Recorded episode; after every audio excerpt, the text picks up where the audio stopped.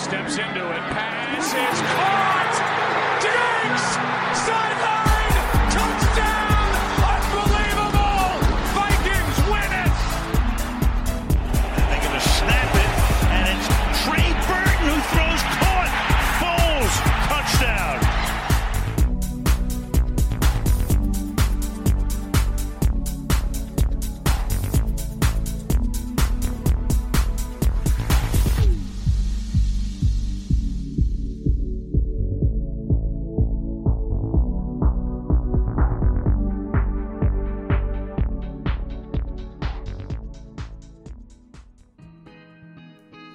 Eccoci per la puntata natalizia, puntata natalizia, 24esima puntata, il 24 di dicembre, puntata natalizia, puntata in formato Natale, in cui però andremo comunque ad analizzare tutto quello che è successo nella sedicesima settimana di NFL, proprio per non lasciarvi senza puntate, senza analisi, anche a Natale, come dice Bill Belichick, il Natale, come ha dichiarato in, in settimana, e la cosa è stata ripresa da tutti i media americani. Il Natale per il football americano e per la stagione di NFL arriva in un momento scomodo.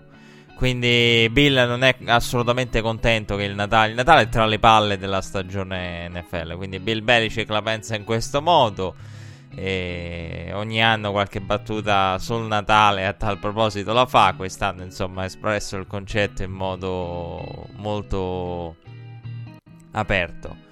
Eh, un, uh, un, Bill Belichick che ha visto in settimana i Patriots tirati dentro tante discussioni, il proprio quarterback raggiungere il Pro Bowl, raggiungere il record in tal senso, eh, andando a prendere Tony Gonzalez, un, uh, un Pro Bowl al quale si è discusso tanto per le nomine, per chi manca, chi, chi non manca.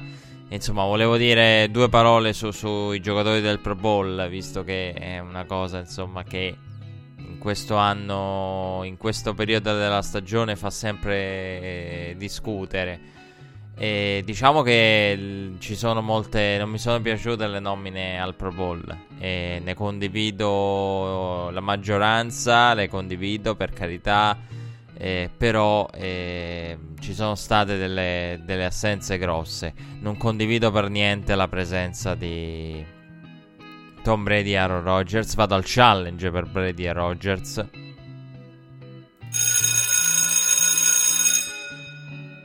Secondo me nessuno dei due meritava la candidatura e la nomina al Pro Bowl. Eh, perché Tom Brady non eh, ha fatto sicuramente sicuramente Brady era, è quello dei due che la merita di meno ecco se dobbiamo scegliere tra i due sicuramente Brady la merita di meno. Un Brady che, che non ha fatto meglio di, di, Andrew Luck quest'anno. Andrew Luck è lì eh, dietro Patrick Mahomes in molte statistiche eh, all'interno della conference e della della Lega, quindi non, non riesco a capire onestamente cosa, cosa si, si chieda ad Andrew Luck o cosa si chieda a un quarterback, diciamo, come Andrew Luck che è solamente, diciamo, il primo degli altri dopo i 48 touchdown di Mahomes con quota 36 e ironia della sorte il terzo è Russell Wilson a quota 34, Russell Wilson che Invece il giocatore che meritava il posto di terzo quarterback nella, nell'altra conference, la National Football Conference, che ha visto invece selezionato Aaron Rodgers, anche qui una nomina di, di fama. Però ecco, il Pro Bowl è questo, eh, che piaccia o meno il Pro Bowl è questo. Eh, c'è una, una, suddivisione dei voti discutibili. Eh, il formato delle votazioni è discutibile, la, la scelta di alcuni giocatori è discutibile perché uno potrebbe dire per fama, è chiaro che là, là dove ci sono i fan e c'è il pubblico coinvolto con una percentuale di influenza, è chiaro che quello che viene fuori non sempre è quello che da un punto di vista reale, da un punto di vista di di giocatori che meriterebbero veramente poi eh, la, la, cosa giusta. E comunque, a parte i quarterback di cui si chiacchiera tanto, è grave che non ci sia Chris Jones con 15 sec e mezzo. È grave che non ci sia Darius Leonard, stra leader per quanto riguarda i tackle ecco, e che già prima di questa sedicesima settimana aveva raggiunto eh, le cifre che, cifre che non, solitamente vediamo, aveva superato le, le cifre de, degli ultimi anni e dello scorso anno, con due settimane a due settimane alla fine. Tra l'altro andando a neutralizzare e a prendersi molti dei record da rookie che ha fatto registrare Luke Hickley. Quindi non, eh, non, so cos'altro debba fare Darius Leonard, non so cosa, cosa debba fare lui. Ecco, Van Der Esch secondo me no, non ha avuto la longevità all'interno della stagione Leighton Van Der Esch per poter essere scelto al Pro Bowl. E io penso che tra i Cowboys lo meritava di più Jalen Smith a quel punto. E diciamo se dovessi dire un escluso della difesa di, di Dallas.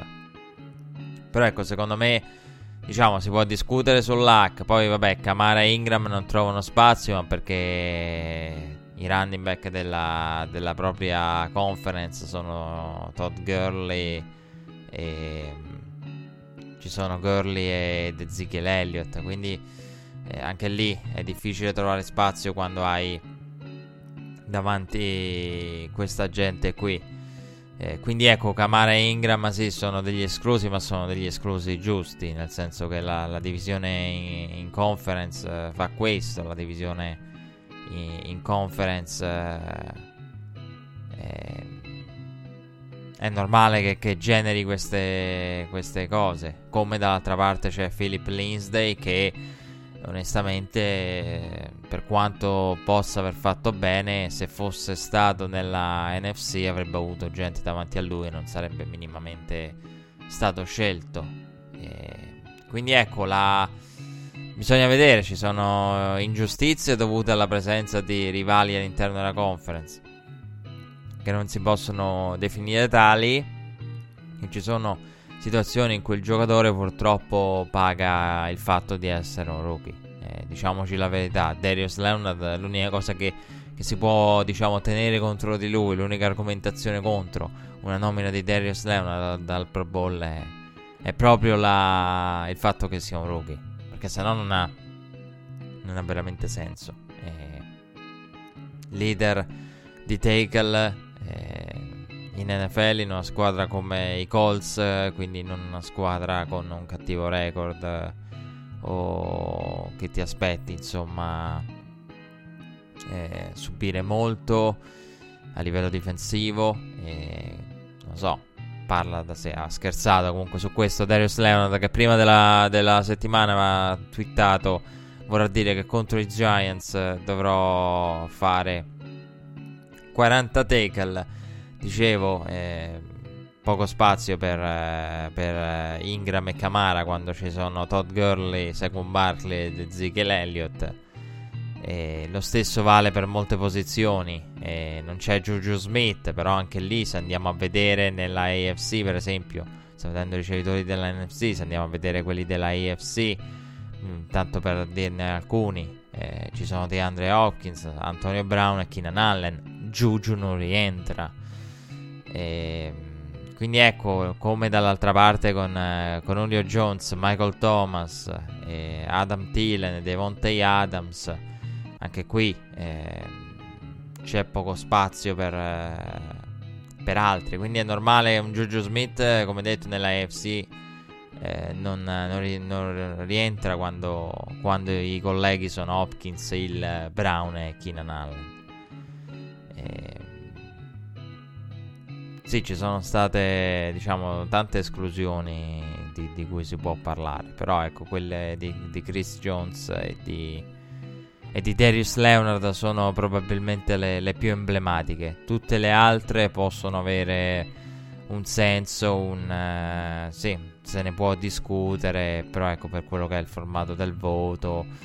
L'ho detto, tra i quarterback. E poi, ehm, onestamente, non ha senso nemmeno andare a, a invitare andare a selezionare i Brady e i Rogers, visto che i Brady e i Rogers solitamente al Pro Bowl non ci vanno. E quindi nemmeno a dire che li selezioni perché generi per generare eh, interesse attorno a, all'evento.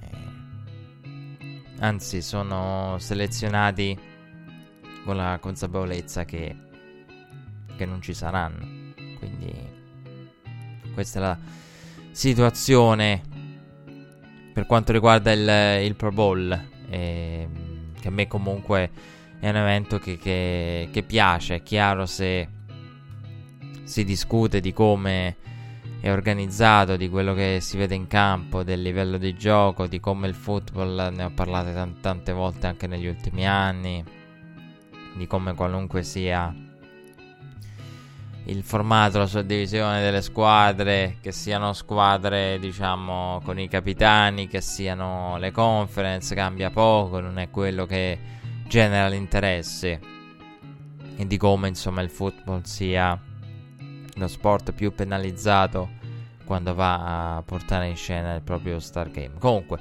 due parole sul, sul Pro Bowl andavano dette.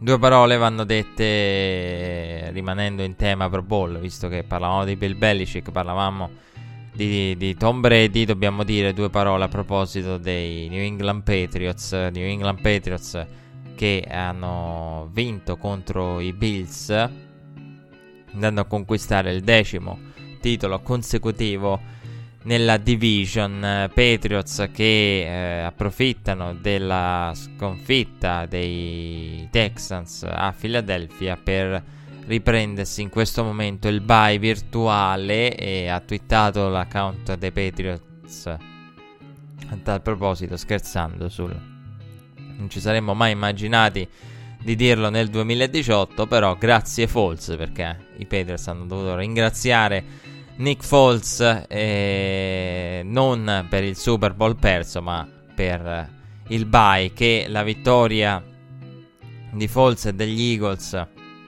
contro i Texans potrebbe, diciamo, riportare e restituire a New England dopo che Pittsburgh la settimana scorsa l'aveva messa in una posizione insolita, ovvero quella di squadra non appartenente alle prime due seed. Eh, dicevo a proposito dei Patriots, in settimana c'è stata la notizia su Josh Gordon.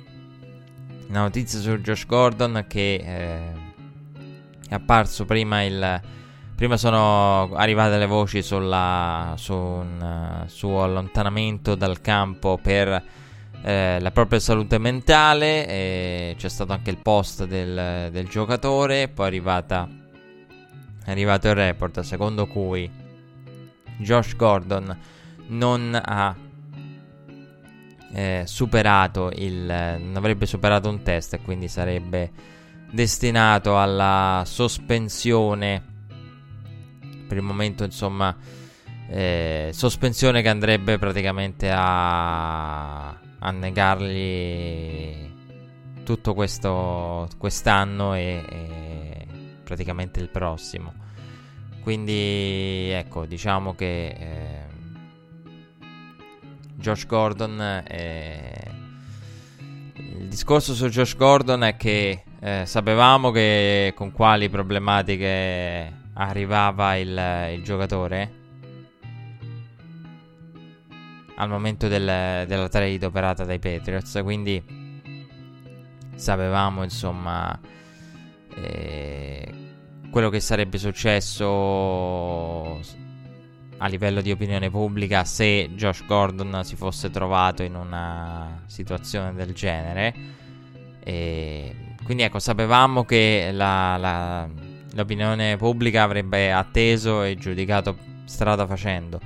E come sapevamo che dall'altra parte i Browns erano strafelici di essersi liberati di Josh Gordon e che anzi i report perché io non so se ve l'avevo raccontato, però ve lo racconto adesso, se nel caso in cui me ne fossi scordato, cosa molto probabile, perché non è, mi pare che abbiamo parlato di aver parlato tanto ai microfoni di Red Flag ultimamente di Josh Gordon, quando eh, Josh Gordon è stato scambiato e è uscita la voce dei, dei, sui Browns che diceva che all'interno del, del, della franchigia dei Cleveland Browns i Browns avessero fatto delle ricerche, delle ricerche che avevano portato il team ad essere relativamente tranquillo su Josh Gordon, ovvero che eh, le ricerche interne, il parere del team è che prima o poi il giocatore sarebbe ricascato in qualcosa, in una dinamica di questo genere. E infatti è successo.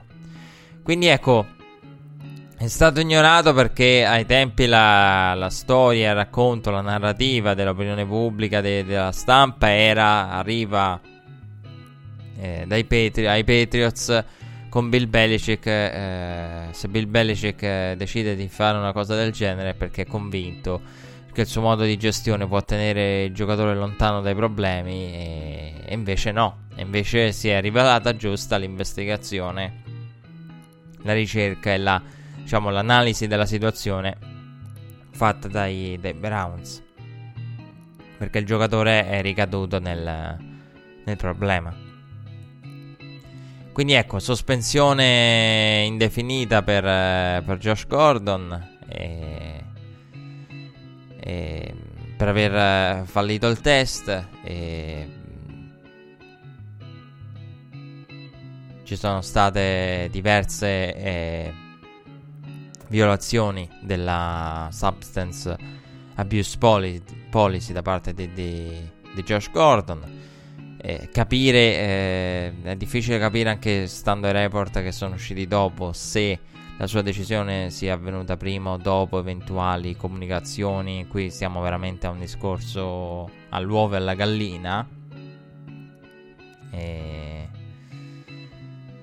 Quindi ecco, non, non sappiamo quando tornerà, tornerà Josh Gordon. È chiaro che dovrà dimostrare all'NFL a Roger Godel che, che, è pulito per un certo periodo di tempo. E, ricordo che per Josh Gordon questa è la, quinta sospensione da quando è arrivato in NFL nel 2012. E cosa cambia per New England andando avanti? Al di là della vittoria con, con i Bills e della conquista della della division. Per New England cambia che, eh, perché è una, è, una, è una, notizia alla quale si può, diciamo, reagire in modo eccessivo. Che quando l'ho sentito ho pensato, Dio, i Patriots perdono Josh Gordon. Però il problema è che eh, il giocatore ha reso bene soprattutto da, dal bye. Quindi dalla partita contro i Jets in poi. E, ehm, tranne quella contro Pittsburgh nelle ultime settimane stava facendo bene. Ricordo che Josh Gordon quando è arrivato a New England eh, era relativamente poco schierato. A livello di percentuali degli snap è cresciuto esponenzialmente il tutto, è cresciuto anche il numero dei target, quindi è stato man mano coinvolto eh, dai Patriots strada facendo. E cosa perde New England con Josh Gordon? È chiaro che perde un ricevitore che eh, di per sé no, non rappresenta una perdita grossa. Però io voglio andare al challenge. Perché se il ricevitore non è una perdita grossa, per la situazione ricevitori in casa di New England è una perdita. È una perdita che in un certo senso si fa sentire. Perché non perdi nulla eh, di, di, di, in questo momento di particolare con Josh Gordon. Perché non è il giocatore di una volta, non è il giocatore che era appena sbarcato nella Lega. Non siamo assolutamente e non ci ritornerà mai più a quei livelli del, del 2013. Quindi ecco delle primissime stagioni. E ehm, non ritornerà più a quei livelli Josh Gordon. Però ecco, per una squadra come New England che eh, non ha un, un, un primo ricevitore, è chiaro che Josh Gordon, diciamo, som- prova a sommarne tanti in New England per completare. Non ha un primo ricevitore, ma prova a sommarne tanti che, che possono risolvere il problema è sostituire il tutto e perdendo Josh Gordon un, eh, costringerà insomma i Patriots, è quello che abbiamo visto e vedremo, a utilizzare col Darrell Patterson e di più, schierarlo e, mh, cosa che schierarlo esterno che non hanno, non hanno fatto tantissime volte e soprattutto nelle, nelle ultime partite. Quindi ecco, serviranno. Servirà per New England capacità insomma di, di, di utilizzare giocatori come detto che eh, utilizzavi in situazioni specifiche introdurli nel, negli snap in quello che sono le, le tue formazioni base vedranno il campo molto di più come ho detto il ovviamente il primo indiziato, chi avrà più opportunità di essere schierato è sicuramente guardare Patterson. Comunque, ehm, purtroppo, ecco, dispiace per, per Josh Gordon e sorprende in un certo senso. Perché devo dire che quando, se devo essere onesto, eh, credevo molto alla riabilitazione di Josh Gordon. Brady l'aveva subito eh, accolto bene perché poi c'era stata un'ottima intesa con Josh Gordon tra Josh Gordon e Tom Brady.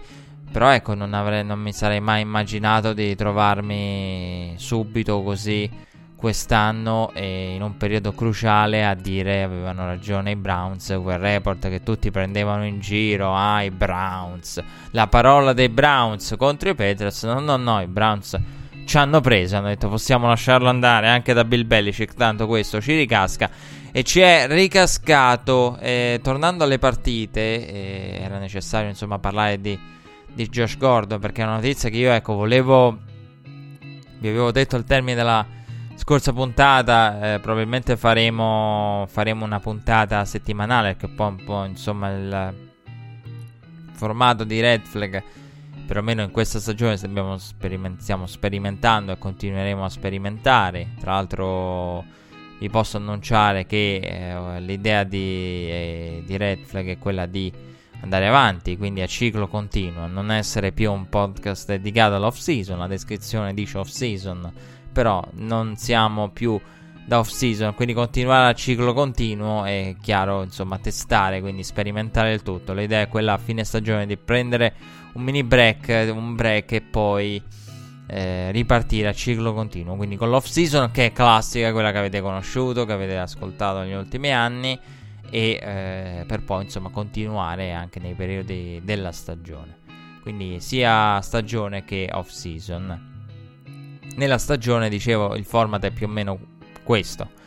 La, il mega show, eh, quello che solitamente è il mega show del lunedì con analisi delle partite una per una, racconto delle partite e poi de- che, una puntata extra quando le notizie la rendono necessaria all'interno della settimana eh, per magari includere il giovedì o il Monday night che viene lasciato app- appositamente fuori eh, per parlare del, delle notizie e quindi ecco il format è stato più o meno questo. Vi dicevo avrei voluto fare una puntata in settimana che poi ho detto è inutile perché volevo parlare della situazione dei New England Patriots. Fare un discorso sui Patriots un po' ampio fare un discorso che comprende tante eh, idee di, di natura differente.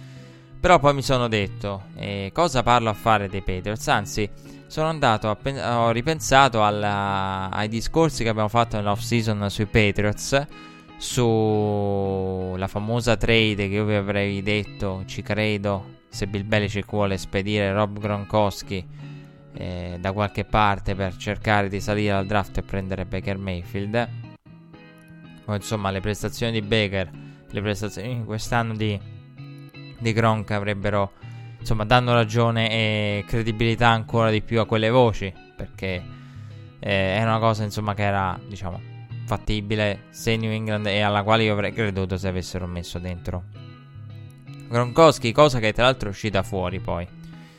Tutto questo nell'off season. Quindi vi avrei parlato dei Patriots, eh, visto che si parla di Josh McDaniels e di coach potenziali per le varie squadre. Dopo parleremo anche di coach perché la vittoria dei, dei Ravens sui Chargers eh, salva sicuramente il posto a John Harpa, o credo che a questo punto sia impossibile mandarlo via. E sono usciti altri report eh, sempre su Mike Shannon. E, mh, sempre su Mike Shannon che pare sia stato contattato durante l'off season da, eh, da John Elway per eh, allenare i Broncos. E, che è una cosa bruttissima e che non fossi tifoso dei Broncos mi, mi farebbe veramente paura perché significa che John Elway non ha la più pallida idea di quello che deve fare perché ok che Mike Shannon è stato il suo coach. Ok che Mike Shannon deve tanto per quello che ha fatto per la carriera e per la legacy. John Elway deve tanto a Mike Shannon. Però onestamente se veramente eh, John Elway prima della stagione non sapesse confermare Vance Joseph, con il dubbio eterno che Skinum, non che Skinum, va a cercare un coach che praticamente ha allenato la franchigia 20 anni prima, eh, o meglio, che l'ha allenata fino a 10 anni prima, perché eh, mi pare che l'ultimo anno di, di Shannon con, eh, con i Broncos sia il 2008 quindi fino a dieci anni prima. E, però ecco, la, la trovo assurdo, insomma, pensare a quelle determinate dinamiche e trovo assurdo pensare a la situazione in casa Denver, se veramente ecco la, il dubbio dei generali, soprattutto perché poi ha confermato Vance Joseph, quindi vuol dire che voleva sostituire l'allenatore eh, poi si, si, parlava ai tempi del draft del, del quarterback. Insomma, la, la, era uscito questo report su Mike Shannon che vi avevo menzionato. Comunque, per quanto riguarda eh, i coach, eh, il, il, discorso Josh McDaniels che vi avrei fatto a proposito di New England era quello che vi ho fatto durante l'off season. Quindi di un Josh McDaniels che io vedo erede di Bill Belichick per tanti motivi e per tante scelte. E... Ehm, ricordo di essere però andato al challenge. L'unica cosa è che dico attenzione perché Josh McDaniels è, è vero che ha tutti i motivi e tutta la, la storia, le, le, le, cose successe le, nell'ultima off season, negli ultimi anni, lasciano pensare a quello. E, ehm, però ecco, attenzione perché Josh McDaniels, eh, quando si diceva ai tempi, si parla tanto in questi periodi dei nomine dei coach, si parla tanto di come un coach faccia, faccia buona impressione e, e, poi la buona impressione venga diffusa, che è una cosa che si continua a dire per esempio di John Di Filippo. John Di Filippo ha fatto buona impressione eh, è uno che potrebbe fare buona impressione, ha fatto buona impressione alle franchigie, quindi potrebbe avere ancora il sostegno tale per avere un ruolo da offensive coordinator garantito, che è quello che dicevamo non da head coach, da head coach assolutamente no, però da offensive coordinator un ruolo una seconda chance ce l'avrà sicuramente proprio per quella serie di buone impressioni che a catena si, si spargono le, come voce a livello di voce, di chiacchiere di confronti tra, tra, i membri delle franchigie. Quindi ecco, io ai tempi ero andato al challenge eh, su McDaniels perché eh, io dico attenzione alle reazioni del, del momento eccessive. Ai tempi molti dissero, eh, ha rifiutato i Colts, non troverà più lavoro in NFL, nessuno lo... No, non è vero. Io andai al challenge dicendo, guardate che le franchigie NFL di fronte a, agli ex SNOS, come dico io, all'intelligenza di un coach, eh, quindi agli ex SNOS per dirla a proposito degli allenatori, eh, chiude, chiude un occhio. Come chiude un occhio di fronte a cose brutali fuori dal campo? L'NFL se c'è il talento nei giocatori. Quindi non è certo il rifiuto ai Colts che, che scredita Josh McDaniels come dissi ai tempi, non vi preoccupate che se qualcuno lo vuole nominare si dimentica, fa finta di, di, che non sia mai successo, se ne dimentica totalmente, lo ignora. Può assolutamente sopportare una cosa del genere. Quindi ecco, vi avrei parlato dei Patriots, oltre che di Josh Gordon. Poi ecco, Josh Gordon mi ha semplificato il discorso. Mi, mi avrebbe eh, semplificato il discorso e mi avrebbe dato l'opportunità di, di parlare, eh, di dedicare proprio gran parte della puntata ai Patriots. E, però ecco, dicevo, eh, non ho, eh, ho, scelto di non, di non, fare una puntata in settimana proprio perché vi avrei detto le stesse cose. Qualcuno avrebbe detto queste cose ce le dette nell'off season. Proprio perché nell'off season noi parliamo tanto di situazioni di coach, di, di, di situazioni all'interno delle franchigie, di chiacchiere, di rapporti umani tra coach e allenatori. L'off season è questo. Eh, vi avrei, anzi, penso che avrei potuto addirittura lanciarmi in un esperimento eh, sociale mettendo lo stesso segmento sui Patriots di, di, della scorsa primavera e per spacciare, eliminando ogni riferimento temporale e penso che l'avrei potuto spacciare addirittura per attuale. E credo che insomma nessuno se ne sarebbe accorto. Quindi, questo per dire quelle che sono le chiacchiere sui Patriots. E... Patriots che, eh, come detto, hanno recuperato il, il bye. Ma partiamo dalle, dalle, partite di sabato. Partiamo dai, andando in ordine. Adesso abbiamo citato i Patriots perché eh, eh, abbiamo nominato Josh Gordon ha parlato della sua sospensione eh, a tempo indefinito. E mi è piaciuta molto sabato la prima partita del double header di NFL Network. Mi è piaciuta molto perché è stata una partita divertente. E quella tra Titans e Redskins con, eh, con un ottimo quarterbacking da parte dei, delle due squadre. Nonostante eh, da un lato ci fosse Josh Johnson, dall'altro ci fosse Gabbert Blaine Gabbert a prendere il posto di Mariota per il eh, secondo tempo. E per tutto il secondo tempo, dal primo all'ultimo snap del, del secondo tempo. Un buon quarterbacking a parte il finale in cui Josh Johnson ha lanciato i due intercetti. Diciamo che eh, i numeri conclusivi dei due quarterback non sono eccellenti. Eh, 7 su 11 Gabbert con 101 yard e 13 su 23 con 153 yard, un touchdown e due intercetti per Josh Johnson, però vi posso dire che eh, vedendo la partita, diciamo, la... è risultata meno brutta di quanto ci si aspetta, guardando per esempio ai numeri crudi visti e letti in questo modo. Eh, quindi ecco, la, la è stata una partita relativamente divertente, come ho detto, poi il quarterbacking è calato nel finale con Josh Johnson che addirittura alla fine ha lanciato un intercetto a tempo scaduto riportato nella endzone da Malcolm Butler.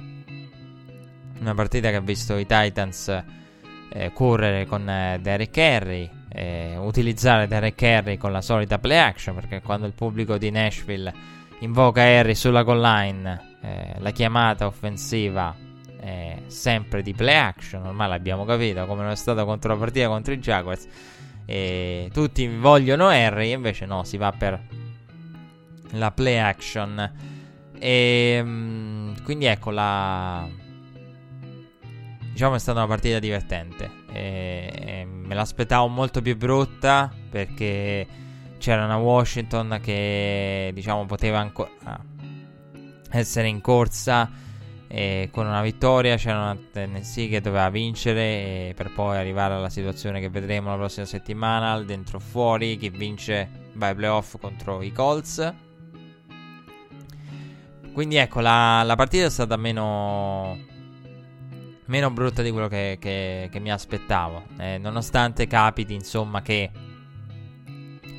il sabato abbia partite di solito non sempre interessanti. E la settimana scorsa erano interessanti entrambe, o quasi.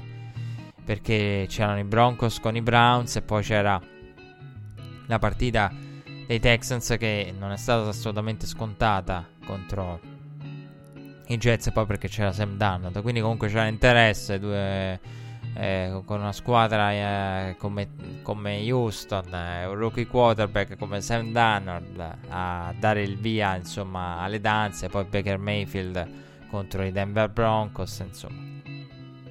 La settimana scorsa era, erano entrambi interessanti, in questa c'era questa prima partita che poteva risultare noiosa, invece no, devo dire a me, a me è piaciuta però eh, il problema è che adesso i Tennessee Titans si trovano a dover uh, a fronteggiare il, il, l'infortunio di Mariota. E un altro infortunio è un infortunio che eh, deve essere insomma eh, ancora non si hanno notizie eh, su eh, quello che sarà eh, la, la, su che sarà la presenza di Mariota contro i Colts e come detto noi registriamo poche ore dopo il Sunday night quindi non mi risulta ci siano notizie a tal proposito.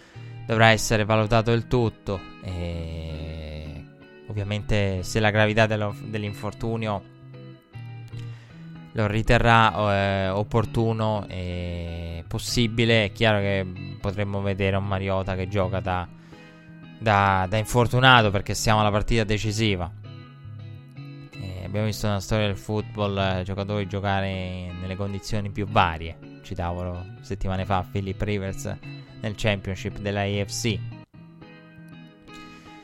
è pronto per essere praticamente operato appena una settimana dopo, però la settimana prima ha giocato la AFC, cioè l'AFC Championship. Quindi ecco, eh, per dire, eh, e quindi ecco, la, la, Mariota, vedremo quello che sarà, ne sarà di Mariota.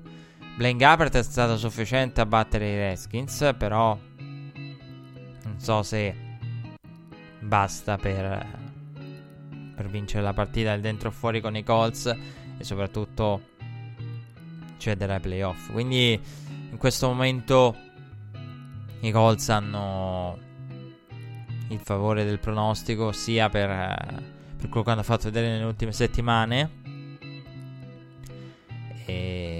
che quello che hanno che hanno fatto eh, che a livello di, di, di prestazioni, a livello di, di roster con, eh, con, Andrew Luck eh, rispetto a una situazione quarterback che prevederà o un Mariota infortunato o eh, Gabbert nuovamente in campo.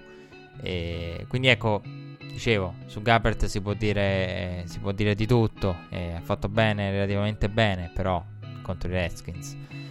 Eh, Vedremo, vedremo.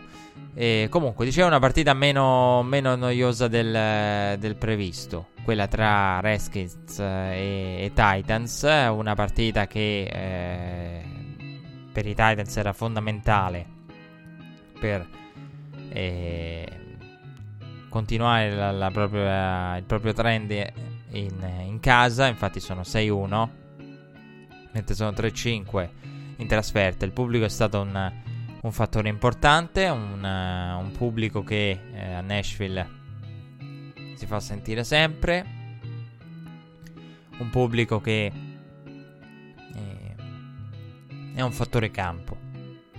Questo l'abbiamo visto anche nella, nella partita di sabato, eh, cosa che invece non è dall'altra parte.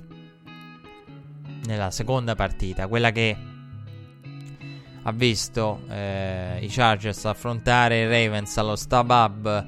Chargers che eh, sono la squadra NFL di cui si continua a parlare in ogni, in, ogni, in ogni settimana, in ogni colonna, in ogni spazio possibile. Quando si parla di tifoseria e di fattore campo, eh, il confronto insomma di sabato è stata una delle, delle storie, delle, delle, delle narrative, del, de, dei collegamenti delle, tra le partite di sabato era proprio questo. Una squadra aveva il fattore campo, uno dei fattori campo migliori, e l'altra è una delle squadre con il fattore campo minore.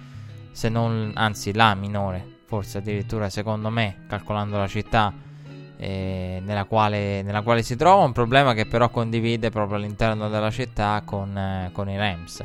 Los Angeles non si è innamorata eh, del, del, del, football come ci si aspettava. E la settimana scorsa io ho raccontato la partita tra Rams e Eagles, però, eh, per gli Eagles sembrava veramente quasi di stare a casa eh, a tratti. Quindi ecco, il Colosseum è stato fattore campo eh, veramente per Los Angeles solo nella sfida contro i Kansas City Chiefs. Se fosse quello il Colosseum, vabbè, allora i Rams avrebbero un fattore campo.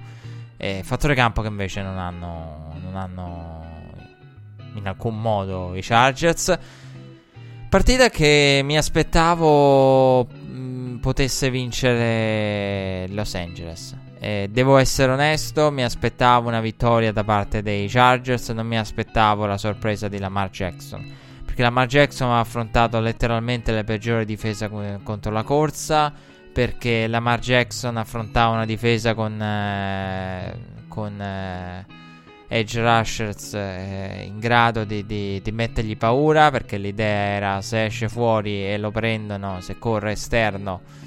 Eh, via Edge lo, lo, e lo prendono, sì, sì, si possono, gli possono non far male, però entrare in testa, eh, tirandolo giù duramente. Quindi ecco, se da un lato Lamar Jackson eh, affrontava una, una difesa come, come quella dei, dei, Chargers, che poteva essere sulla carta più adatta a fermarlo, e da, dall'altra i, i Ravens affrontavano un attacco come quello dei Chargers bilanciato e nonostante insomma avessero fatto bene contro quello dei Kansas City Chiefs c'era la curiosità di vederli contro Philip Rivers io la, la, la partita dei, dei, dei Ravens la, la, giudico estremamente positiva però io voglio andare al challenge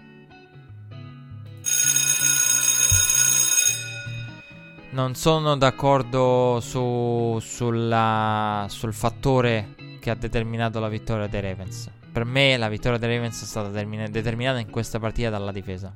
E anzi, anzi, è grave che il primo tempo sia finito solamente 6 a 3. Ed è ancora più grave che i Chargers si siano trovati in vantaggio. Come è grave che nel finale fossero sotto di un possesso. Per larghi tratti del secondo tempo. Quindi il fatto che nel secondo tempo abbiano, si siano trovati sotto di un possesso che abbiano addirittura all'inizio tempo con, con il turnover. Perché Philip Rivers ha iniziato con un turnover sul primo snap. Primo snap del secondo tempo, turnover dei, dei Ravens. Però ecco la il fattore che ha determinato secondo me la vittoria dei Ravens è la difesa. La difesa dava, ha dato l'impressione durante tutta la partita di, di, essere in grado di vincerla. Qualunque... Come se la difesa, eh, diciamo, idealmente abbia detto a Lamar Jackson, in grado di dire a Lamar Jackson, tu, tu fai quello che puoi all'attacco dei Ravens, voi fate quello che potete, noi sicuramente faremo segnare a loro un punto meno di voi. Di quello che, mettete, eh, di quello che andrete a mettere a referto sul tabellone voi. Quindi ecco, io la vedo come la, la, l'idea, l'idea, che mi ha dato la difesa dei Ravens è stata questa. Me l'ha data la, la, la difesa dei Ravens, non Lamar Jackson. Perdonatemi, non... Eh, Lamar secondo me ha fatto una partita buona di livello, però ecco, dire che eh, l'ha vinta Lamar Jackson onestamente io la trovo... Eh, anzi, proprio perché quella partita doveva, eh, non, doveva, non doveva vedere i Chargers avanti 10 a 6 ad un certo punto. Non stava né in cielo né in terra. Cioè, nel senso, io giudico anche il fatto che. Ricordo una cosa. I, i, I, Chargers hanno trovato il primo down. Il primo primo down della partita al quarto drive. Tre free and out. Tre free and out. Dalla palla a molti altri attacchi della Lega. Te l'hanno chiusa quella partita. Chiusa, chiusa. Non che poi 6-6 a 3 con tanti field goal. Poi, insomma, uno l'ha sbagliato. Tucker, l'altro gliel'hanno fatto provare per il record addirittura in NFL da 65 yard. Però, ecco, per, per eh, rendere l'idea eh, de, della, de, di quel momento della partita, tre free and out. Eh, con un turnover generato, diciamo. Il primo, non free and out perché anzi, nel primo drive c'è stato come detto il turnover, eh, l'intercetto di... subito da Philip Rivers e operato da, da, da Carr. Quindi voglio dire, nel senso, eh, Lamar Jackson ha sicuramente giocato una buona partita, ha fatto correre Edwards che ha fatto anche quella corsa da, da 40 e più yard. Eh, però ecco la, la non riesco a vederlo come il fattore. Cioè, se dovessi scegliere quali in ordine di importanza, assolutamente la difesa sta sopra Lamar Jackson. Perdonatemi, ma eh, proprio per quello che vi ho detto, per quel primo tempo, il primo tempo proprio i Chargers inesistenti, praticamente neutralizzati. Neutralizzati, tanti incompleti, poi è arrivata nel secondo tempo anche la pressione dalle parti di Philip Rivers. Eh, ottima copertura nelle secondarie. Eh, non. quindi ecco, la, la, la, difesa di Baltimore durante tutta la partita ha dato l'idea di essere in grado di far segnare ai Chargers un punto in meno comunque dell'attacco dei Ravens. Qualunque cosa faccia il nostro attacco, noi faremo segnare a loro un punto in meno. Cioè, era proprio. Costantemente la difesa comunicava questa cosa allo spettatore che, che guardava la partita, secondo me. Quindi ecco perché non riesco. E poi voglio dire anche una cosa. Eh, perdonatemi, ma quando si parla di Lamar Jackson, io per carità amo Lamar perché penso che Lamar sia ha una percentuale bassissima del suo potenziale. Ecco perché eh, Red Flag è diventato il podcast contro lo sfruttamento della Lamar Jackson. Perché credo che lui sia un potenziale eh, bassissimo, cioè del, a livello di percentuale ha veramente un potenziale che è molto molto più grande anche secondo me di quello che si può intravedere. Perché il, il talent arm eh, l'arm talent ce l'ha. Eh, il braccio di talento ce l'ha. E, e di, di, talento anche secondo me significativo. Eh, però io voglio dire una cosa siamo di fronte a un quarterback professionista cioè, nel senso, quando ci si esalta perché completa un passaggio oltre le tot yard, ah, che bel passaggio. Ho capito, ragazzi miei, siamo nel football professionistico. C'è un quarterback partente di una squadra che sta approdando ai playoff. Cioè, nel senso, se non. Bisogna anche giudicare, cioè, nel senso, qual è lo standard di riferimento per Lamar Jackson? Se, se sono i, i, giocatori che non hanno mai passato in vita loro, ok. Eh, però Ora, non voglio sembrare troppo cattivo perché in questa partita qualche passaggio. Passaggi di altissimo livello ne ha fatti, eh, la Mara di, di buonissimo livello. Eh. Quello per Mark Andrews per il touchdown è stato veramente un bel passaggio. Poi insomma il tight end ha fatto il resto. Però quello è arrivato proprio a bersaglio, proprio. Boom, eh, canestro. Però voglio dire mi, mi, sembra, ecco, diciamo che più che, che la Mar, non voglio sminuire la Mar, è che se reputo offensivo nei confronti della difesa dei Ravens mettere la Mar Jackson come fattore prima. E poi dicevo, la Mar, eh, siamo di fronte a un quarterback professionista, è chiaro che determinate cose le fa. È chiaro che, e poi bisogna vedere anche lo schema, il fatto che comunque devi rispettare la corsa il fatto che eh, Baltimore possa correre quello che fa, insomma, utilizzando la read option ed utilizzando, diciamo, una read option ti, poi, ti dà la possibilità poi di, di, utilizzare la play action. Quindi avere, di dare, costringere il tuo avversario a difendere tre opzioni. Gus Edwards che riceve la Edwards che riceve la eh, l'end-off dalla Mar. La Mar che tiene nella read option e la read option che non si rivela tale, quindi la Mar con la palla eh, opta per la, cioè diventa una play, quindi una play action o addirittura la Mar che trasforma la play action in uno scramble. Sono addirittura quattro le opzioni.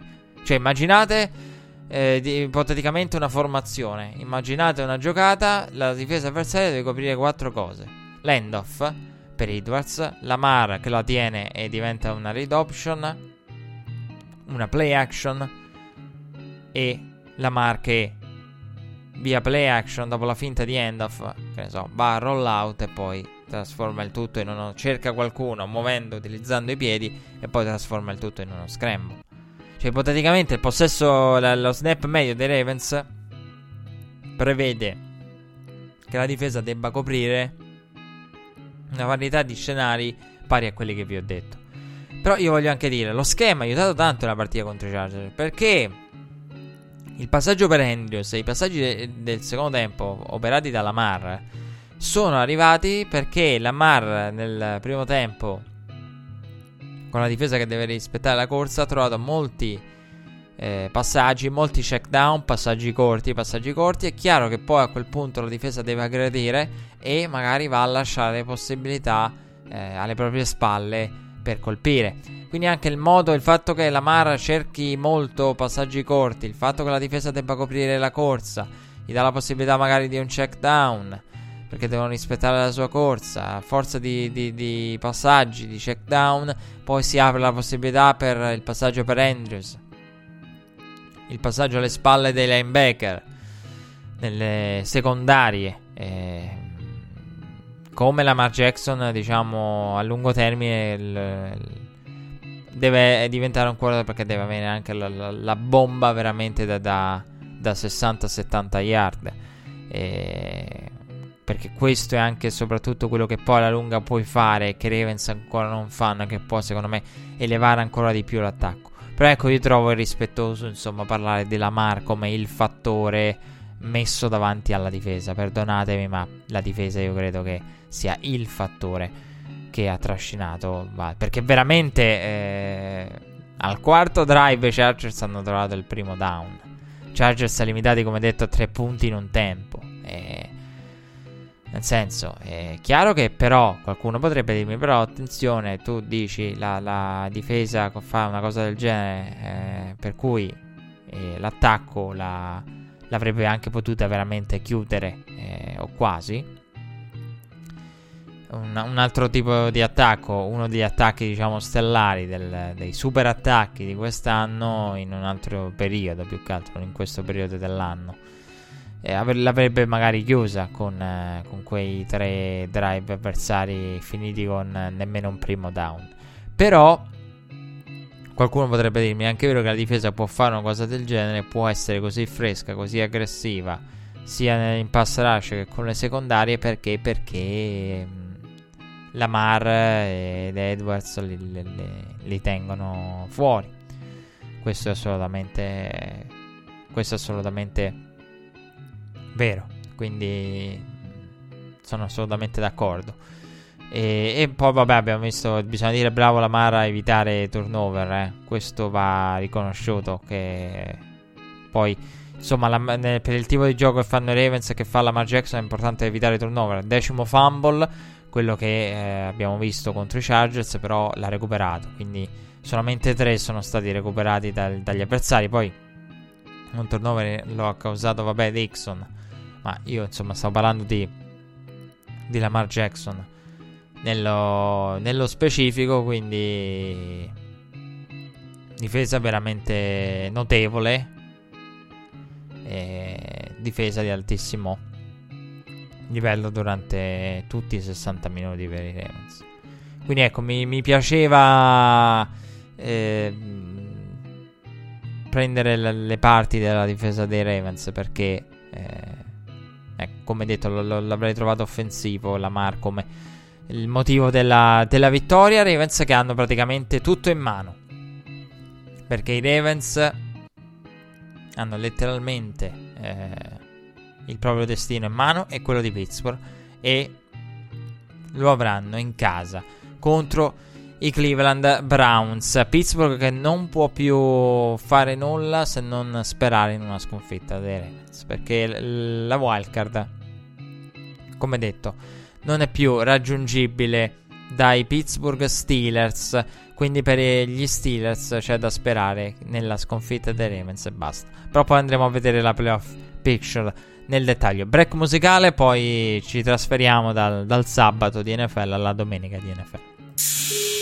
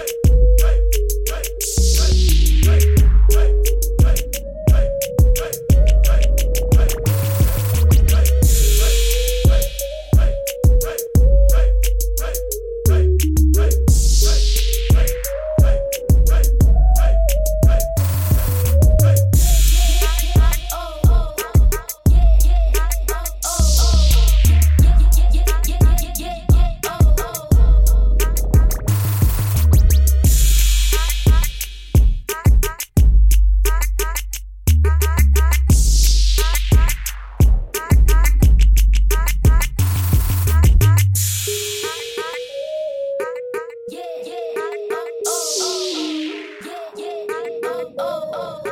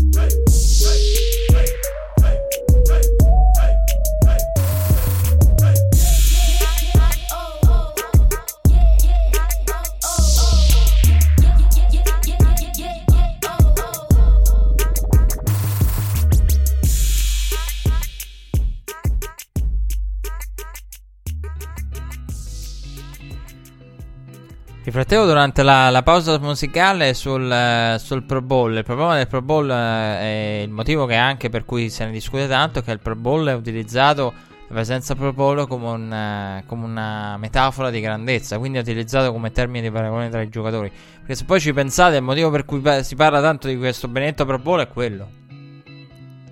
Cioè il fatto che, che poi insomma della credibilità del, dei premi NFL bisognerebbe dire tanto perché ricordo che esistono due MVP, quello della Pro Football Writer Association e quello della quello AIP, quello classico, e, che è quello diciamo riconosciuto. E, ricordo che i giornalisti di NFL Network non possono votare. E io ogni volta che, che, sento, insomma, ogni anno questa cosa, eh, rimango veramente scioccato. Quindi è diciamo l'MVP lo reputo credibile, poi arriva il momento dell'anno in cui ex, l'ex giocatore, il grande analista di NFL Network che ha accesso a tutte le strutture eh, ti dice che non ha ecco Daniel Jeremiah che non vota per l'MVP per esempio è una cosa blasfema nel senso che se non può votare lui per l'MVP allora veramente non votiamo proprio e chiudiamo i premi.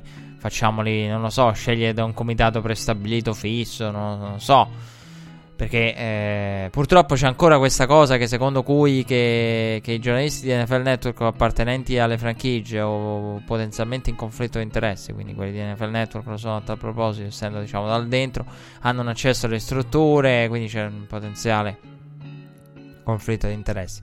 Diciamo, sono regole vecchie che sono rimaste nel tempo, che forse andrebbero cambiate. Quindi ecco, su, su come andrebbe cambiato il sistema di voto del, del Pro Bowl. E, ehm, insomma, bisognerebbe ecco, fare chiarezza sul sistema di voto, magari andarlo a pensare in modo, in modo differente. E poi, ecco, io non sono molto per il coinvolgimento del pubblico, eh, anzi, diciamo che il Pro Bowl, in, il il pubblico è solo un, un fattore. Eh, però ecco, eh, per dirvi, la situazione dell'MVP è emblematica su come vengono anche i premi dell'NFL assegnati con criteri e, e addetti eh, diritto a, a, aventi diritto al voto molto particolari. I votanti, ecco, la platea di votanti anche qui. Ci sarebbe tanto da dire su premi che sono molto più importanti. Che se dicevo il Pro Bowl poi alla fine conta perché fa curriculum, figuriamoci un MVP o i vari premi, insomma. Comunque, partiamo dagli Eagles. Nella, nella domenica, citando insomma gli altri risultati, e con, eh, non ci sono state sorprese questa settimana. E nel senso che, mh, tolte le partite principali, tutte le altre sono andate come ci si aspettava. Non ci sono stati clamorosi colpi di scena perché sì, i Colts hanno sono riusciti a sopravvivere ai Giants eh, in una partita rocambolesca 28 a 27. I Jaguars hanno battuto i Dolphins. Ecco, questa è una sorpresa, ma nemmeno troppo. La sorpresa era nel fatto del se si impegnano i Jaguars o meno contro i Dolphins. E perché poi questo era il discorso. E mm, l'idea, insomma, che si poteva avere alla vigilia era che un lascia passare per eh, i Dolphins questa, per rimanere in vita, diciamo, provare a rimanere in vita in quello che è il derby, eh, uno dei derby della Florida, come detto, tra Miami e Jacksonville. I Falcons hanno battuto eh, i Panthers 24 a 10 eh, con Christian McCaffrey che ha raggiunto il record eh, per ma- maggior numero di ricezioni per un running back in una singola stagione nella storia dell'NFL. Panthers che eh, avevano deciso in settimana di non schierare eh, Cam Newton. Cam Newton che al termine della partita, lo dico perché noi non abbiamo part- parlato della partita contro Senso. Un Cam Newton che ha fatto, faticato tanto in quella partita che non sembrava.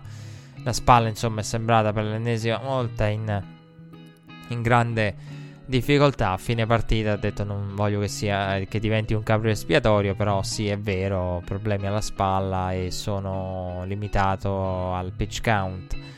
E perché sostanzialmente c'è Rivera ha confessato che è così, che sia in allenamento il numero di, di passaggi che effettua in allenamento Cam Newton e quelli che gli vengono chiamati in partita sono sono limitati secondo secondo un numero, secondo quella che è la sua condizione fisica. Quindi il che complica un po' le cose e, e ha reso ancora più drammatica la perdita di Olsen, strada facendo proprio perché Olsen, essendo uno di quei dei veterani, è quello che ha più eh, abitudine con Cam Newton. Però ecco, il tempismo in NFL è fondamentale.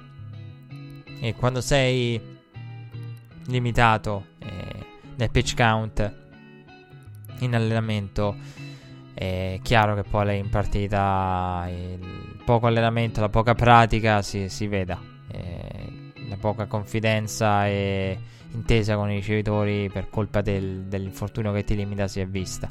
E quindi eliminate matematicamente i Panthers dai Sens la scorsa settimana in quella partita sofferta veramente per i Sens con un Drew Brees che eh, aveva più intercetti nelle ultime partite che nelle precedenti, in tutta la precedente parte di stagione. E, mm, quello che aveva fatto insomma Breeze nelle, nelle ultime settimane, eh, compresa la partita contro i Panthers. E, e, quindi, come detto, Cam Newton è stato messo a riposo in vista della, della, della prossima stagione. E si è, si è discusso tanto nei media americani di, di, Cam Newton in questa settimana. Secondo me, Cam Newton sarà uno dei potenziali argomenti principali della, dell'off season. Perché in questo momento, per problemi fisici, Cam Newton, è, la, la posizione di Cam Newton all'interno dell'NFL è purtroppo scesa perché Cam Newton non fa più parte di quell'elite nella quale era entrato con la stagione da, da MVP eh, tre anni fa ormai. Quindi eh, anche il, dove si trova Cam Newton all'interno dei quarterback NFL sarà una discussione che a fine anno o nell'off season quando escono questo genere di chiacchiere faremo e vedrà Cam Newton in una posizione diciamo più bassa rispetto al, al passato. E vuoi per mille motivi, vuoi perché ha fissato fin dalle prime partite eh, straordinarie con 400 yard e prestazioni mai più eguagliate dall'altro poi per certi versi in, in, in stretch. A proposito di stretch, io non vi ho detto che la, la settimane fa che Mullens aveva superato il record di aveva più yard in, nelle varie stretch di due partite rispetto a nella storia dei 49ers più di di Steve Young e, e Joe Montana eh? questo per rendere un'idea della nuova NFL mi sa che ve l'avevo citato per curiosità quando parla, parleremo dei nuovi attacchi dei, de, parle, parlavamo dei nuovi attacchi rispetto al passato però ecco Mullens ha lanciato su l'arco di due partite più di Montana e Steve Young. Eh. Ten, ten, dovete tenerlo presente.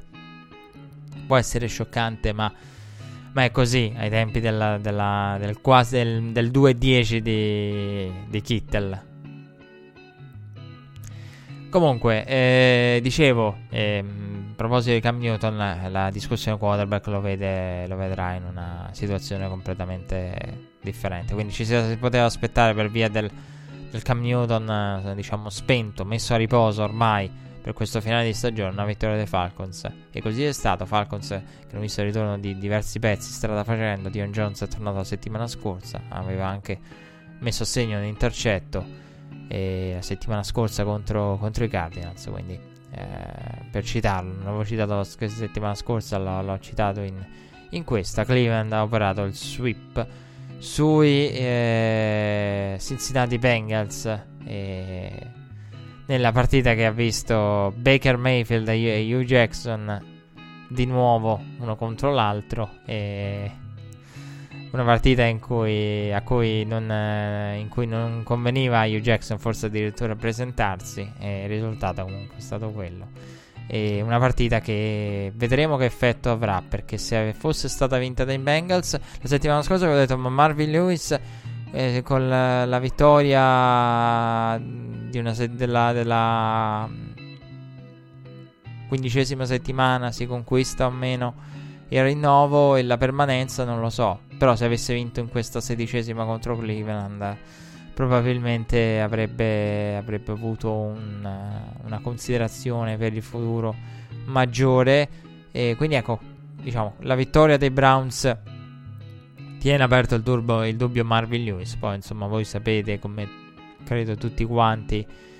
Penso che siano poche le persone che vogliono vedere Marvin Lewis ancora su quella panchina. I Cowboys hanno conquistato la NFC East per la prima volta dal 2016 e per la seconda volta eh, negli ultimi anni portano a casa la division e per la seconda volta degli ultimi tre anni e battendo, come detto, avendo battuto 27 a 20 i Buccaneers in casa. I Vikings hanno vinto contro i Lions con eh, là il Mary di Kirk Cousins. Eh, Lions che veramente a livello offensivo poco produttivi, eh, con soli 9 punti sul, sul tabellone. Vikings che hanno fatto meglio, ma Vikings che eh, questa vittoria insomma doveva essere portata a casa per, eh, per, i Vikings e così è stato ma la playoff picture paradossalmente vede i Vikings in una situazione particolare perché poi ci arriviamo poi ve la spiego il perché della situazione particolare Kyle Rudolph da 122 yard in questa partita con uh, Stafford che ha lanciato solo 116 yard poi ha lasciato il posto ha dovuto lasciare il posto a Matt Castle. Eh, non una grande prestazione per, eh, per, i Lions come detto a livello offensivo. Jim Bob Cooter non continuerà a fine anno e questo lo sappiamo. Però la decisione di tenerlo per la continuità che poteva avere senso in realtà non ha avuto senso. Dei Lions io ho parlato in particolare una squadra che ho seguito relativamente poco credo in generale e anche chi segue tante partite come me, magari va eh, a, non, ha visto po- relativamente poco i Lions per il semplice fatto che non sono stati mai in corsa per nulla. E, poi nelle ultime settimane non hanno fatto parte del prime time. Sono finiti al centro dei riflettori per la prestazione contro i Rams. Prima prestazione da cui poi insomma è nato il trend dei Rams con il uh, Goff in, in, difficoltà. Però ecco il trend è, da, da, quel momento si è tornati a, a rivedere quella partita e che ho rivisto proprio per vedere i Rams l'avevo recuperata e diciamo che si è rivelato poi buono perché da quella partita è cominciato il trend, è stata un po' classificata ed è classificabile come l'inizio del trend difficile affrontato nelle ultime, nelle scorse settimane dai Rams. Però ecco, in generale non sono finiti in prime time, a parte il Thanksgiving contro i Bears, non, non hanno veramente non, una squadra che ha anche generato poco interesse per dove si è trovata per quello che, che ha fatto in questa stagione. Eh, Stafford anche, Matthew Stafford uguale a... forse è stato Forse è veramente nel, nel, nelle varie top delusioni della stagione. Matthew Stafford. E, I Patriots abbiamo parlato. Green Bay ha battuto i Jets con il touchdown della vittoria ricevuto da, dal Pro Bowler Devontae Adams e lanciato dal Pro Bowler Aaron Rodgers e l'asse del Pro Bowl eh, di Green Bay, un, eh, una, una, Green Bay che eh, questa settimana andrà in impianto a Clinton Dix che eh, a proposito mi è venuto in mente adesso eh, scambiato dai, dai, dai, Packers ha mancato un potenziale intercetto di, di Gabbert nella partita contro i, i, Titans che avrebbe potuto in quel caso mi è venuta in mente quella giocata cambiare le sorti del finale. Vabbè qualunque dubbio qualunque problema l'ha risolto eh, l'ha risolto Josh Johnson in quell'occasione.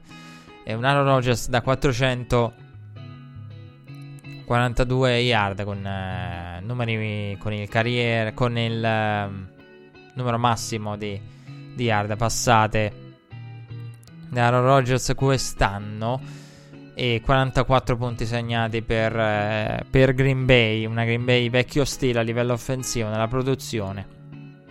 Dall'altra parte i Jets come detto hanno messo a referto a loro volta tanti punti arrivando a quota 38.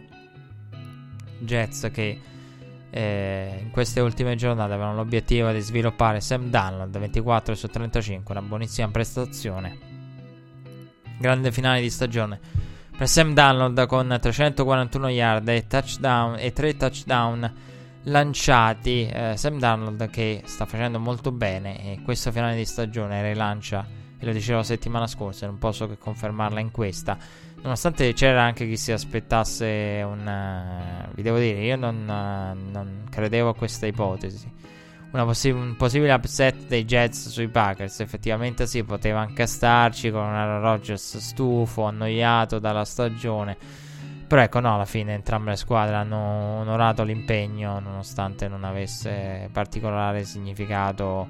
Perché i Jets sono fuori ormai dal, dal discorso prima scelta e potenzialmente non, non li vedo fuori dal discorso prima scelta eh, perché i Cardinals e i Raiders sono a quota 3 vittorie, sì, poi ci sono i 49ers, però ecco la squadra i Jets eh, sono la squadra migliore tra queste eh, per certi versi, quindi non eh, calcolando anche il quarterback che sta trovando finalmente le prestazioni che ci si aspettavano da lui. Quindi ecco, i Jets sono un po' fuori da quel discorso per la, prima, la prima scelta, quindi ci si poteva aspettare una squadra che anzi volesse onorare l'impegno con Todd Bowles che comunque cercare di mettere eh, sul proprio mettere registrare qualche cassetta interessante per tornare ad essere chiamato, tornare ad avere un nuovo ruolo, visto che ormai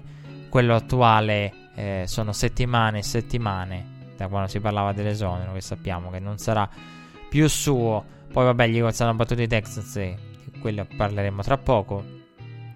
I Rams hanno vinto 31 a 9 con Aaron Donald, 19,5 sack quest'anno, numeri sempre più mostruosi di Aaron Donald. Aaron Donald che però in settimana di cui si è parlato. E adesso il discorso su Aaron Donald lo affronto.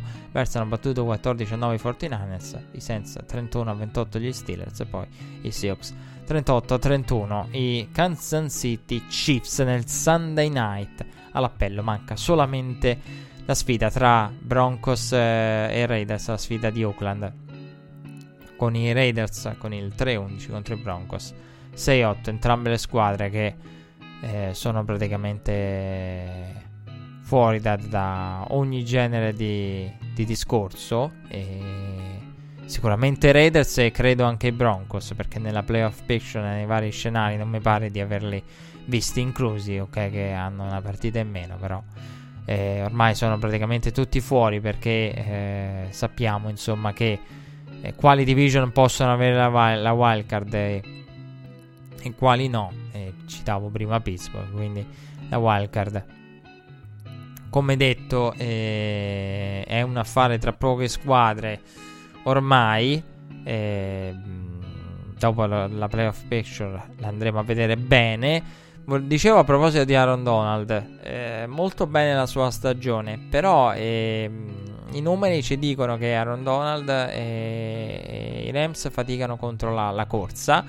E in più è uscito un articolo interessantissimo questa settimana di Pro Football Focus che dice che eh, Aaron Donald eh, che eh, classificava i giocatori che valgono di più. E la teoria di Pro Football Focus è che Bobby Wagner vale più per la propria difesa e per la propria squadra di quanto valga Aaron Donald. Perché? Perché Aaron Donald è più facile da eh, neutralizzare. Mentre un Bobby Wagner, un linebacker, non lo puoi togliere dal, dal discorso. Un Aaron Donald puoi eliminarlo. Come? Passando il pallone. E Pro Football Focus faceva l'esempio di come eh, Aaron Donald venga raddoppiato e l'avevamo citata la, la statistica dell'Aaron Donald raddoppiato 7-8 volte su 10 però ehm, ai tempi del, del, Monday Night contro i Kansas City Chiefs e quello che insomma riesca a fare da raddoppiato però è stato anche studiato e visto da Pro Football Focus che quando Aaron Donald non è raddoppiato praticamente il tempo nel, con il quale i quarterback, i quarterback si liberano il pallone è il più basso in NFL facendo la media quindi sostanzialmente che cosa significa? che Aaron Donald è, o è raddoppiato o quando non è raddoppiato perché si tratta di un passaggio che viene eseguito in, in un secondo e diciamo qualche decimo. Quindi ecco, questione di, veramente di passaggio di un secondo dopo oppure Aaron Donald raddoppiato. Questo è diciamo l'analisi che faceva Pro Football Focus. Il motivo per cui Bobby Wagner è secondo loro eh, di maggior valore per la propria squadra rispetto a Aaron Donald. Eh, parliamo della, della partita dei, dei, Philadelphia Eagles. Nick Foles ha, ha giocato una grande partita. E, e il discorso è: ci sarà una controversia? Non ci sarà una controversia? Io continuo a pensare che dopo aver visto quella partita. Intanto quella partita non doveva finire al field goal a tempo scaduto, non doveva finire con un field goal a tempo scaduto, doveva essere messa in cassaforte dagli Eagles molto, molto prima, poi c'è stato quel, quel fumble eh, che ha ridato palla a Houston. Houston che tra l'altro eh, c'è stata tra le due squadre una discrepanza enorme di di tempo di, di mh, mm, yard prodotte perché l'attacco degli Eagles ha veramente surclassato in modo netto ed evidente l'attacco dei, degli Houston Texans perché Philadelphia ha concluso con 519 yard totali 371 le yard di, di Houston però per i turnover siamo 3 a 1 per eh, per eh, gli Eagles che hanno due fumble e un intercetto contro un solo fumble perso dai Texans. E poi perché insomma lo, lo strip sack ai danni di, di, Nick Foles all'inizio aveva portato a quel drive, se ricorderete, in cui lo snap successivo era già first and goal perché era con le spalle alla propria, la propria endzone e lì c'è stato il, il la read option con Deshaun Watson che ha corso il primo touchdown, poi ne ha messo a segno anche un altro. Su corsa eh, Deshaun Watson che ha trovato DeAndre Hopkins, ha trovato Carter ex della partita, eh, ha trovato Blue, eh, ha trovato anche Dionte Foreman del backfield, Dionte Foreman che eh, sostituiva la Miller, ricordo Dionte Foreman eh, backup running back a, a, Texas di Camara con una storia bellissima che aveva perso un figlio, poi la moglie era di nuovo incinta, il figlio che doveva nascere a ridosso della, della stessa week.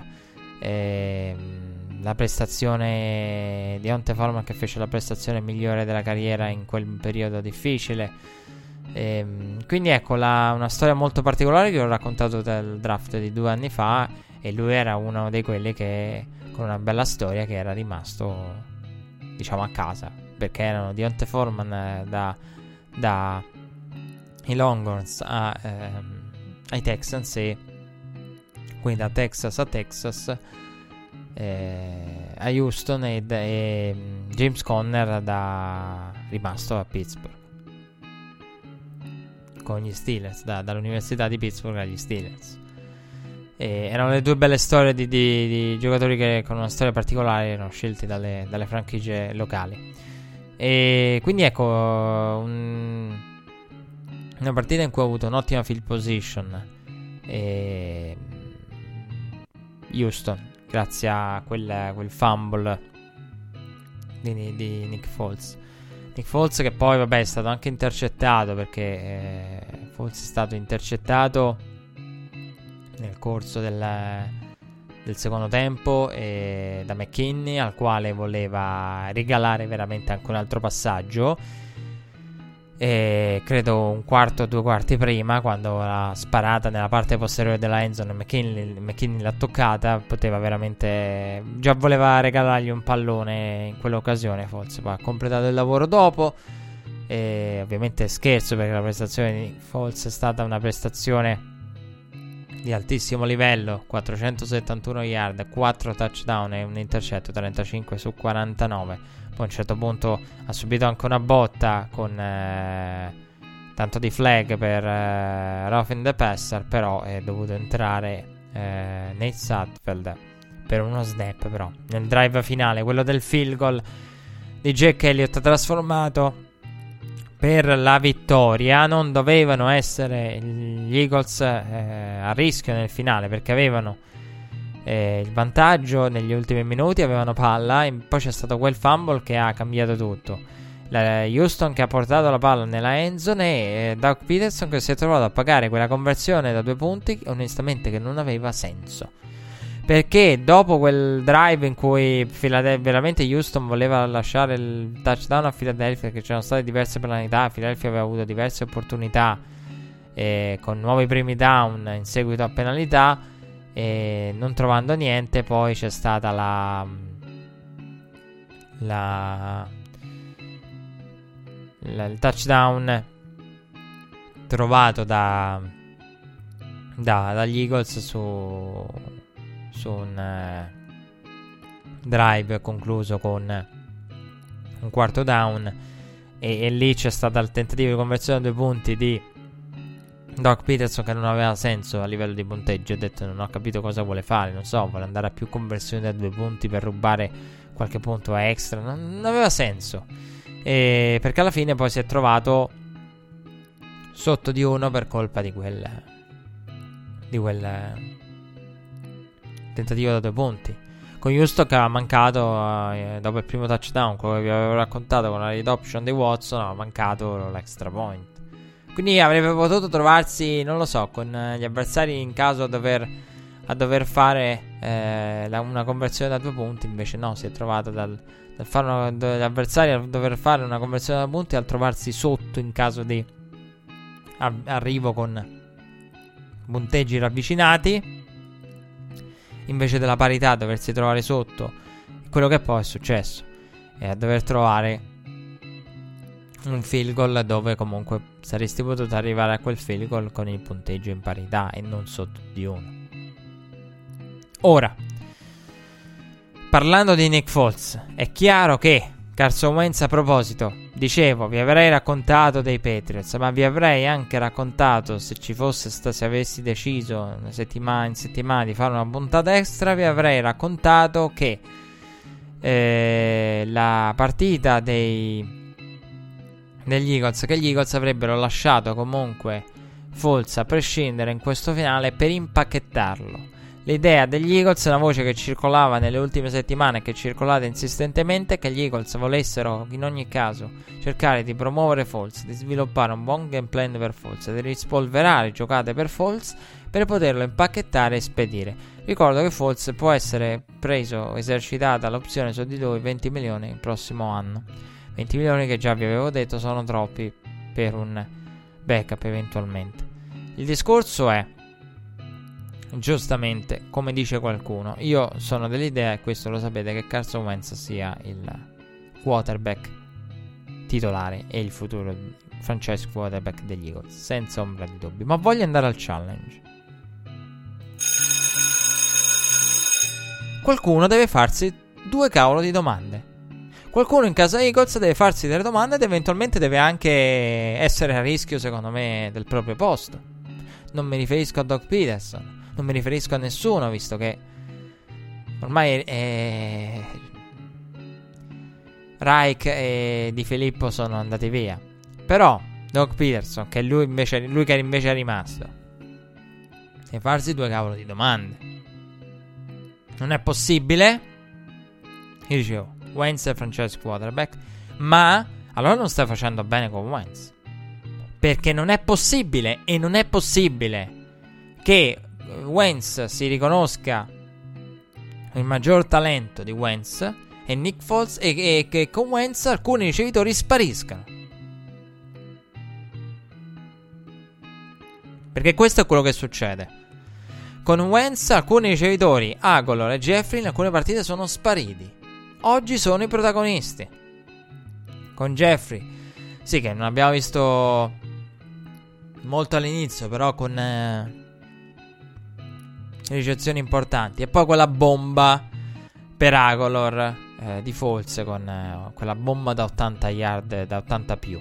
Però io voglio dire, a proposito di, di Wentz, allora vuol dire che con Carson Wentz non, hai, non sei riuscito a sviluppare a creare un game adeguato per sfruttare appieno le sue potenzialità, appieno le potenzialità dei ricevitori.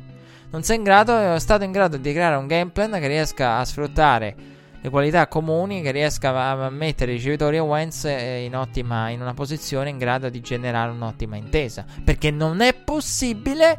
Cioè, il punto è: Wentz è meglio di Falls, però False puntualmente ti utilizza tutti i ricevitori. Wentz ti diventa una macchina che automaticamente, quando è in difficoltà, cerca Zuckers. Zuckers, Zuckers. Per carità, muove anche le catene. Però, eh, quindi non è solo una questione di false distribuisce la palla meglio.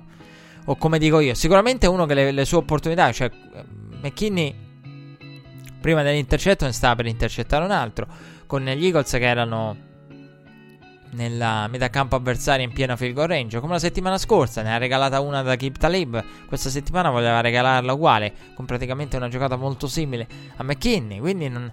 perché? Cioè, sta in territorio avversario nel, nel, nei pressi della red zone perché andare a cercare magari la end zone in modo aggressivo che con uh, un possesso che da 3 o 7 punti ne porta poi 0 McKinney ha graziato qui Falls e Agib Talib l'aveva intercettato sette giorni fa. Però ecco, secondo me qualcuno deve farsi delle domande. In casa Eagles. Perché non è possibile che adesso ritrovi Agolor al meglio. E Agolor che alcune partite l'aveva finale della del tratto finale del, della parte della stagione cui aveva giocato Wentz l'avevamo visto a tratti in alcune partite proprio niente. Aveva fatto una ricezione importante che aveva messo in cassaforte una partita. Non ricordo quale forse quella contro i Redskins in casa. E non era contro i Cowboys no era contro i Redskins. E quella contro i Redskins sì. Pare lì ci fosse stata una ricezione di Agol se non addirittura eh, qualche altra partita. Boh, no, non ricordo, però mi pare fosse quella con i Redskins. Per il resto si era visto relativamente poco. Ashon Jeffrey, praticamente l'ho detto la settimana scorsa, per niente.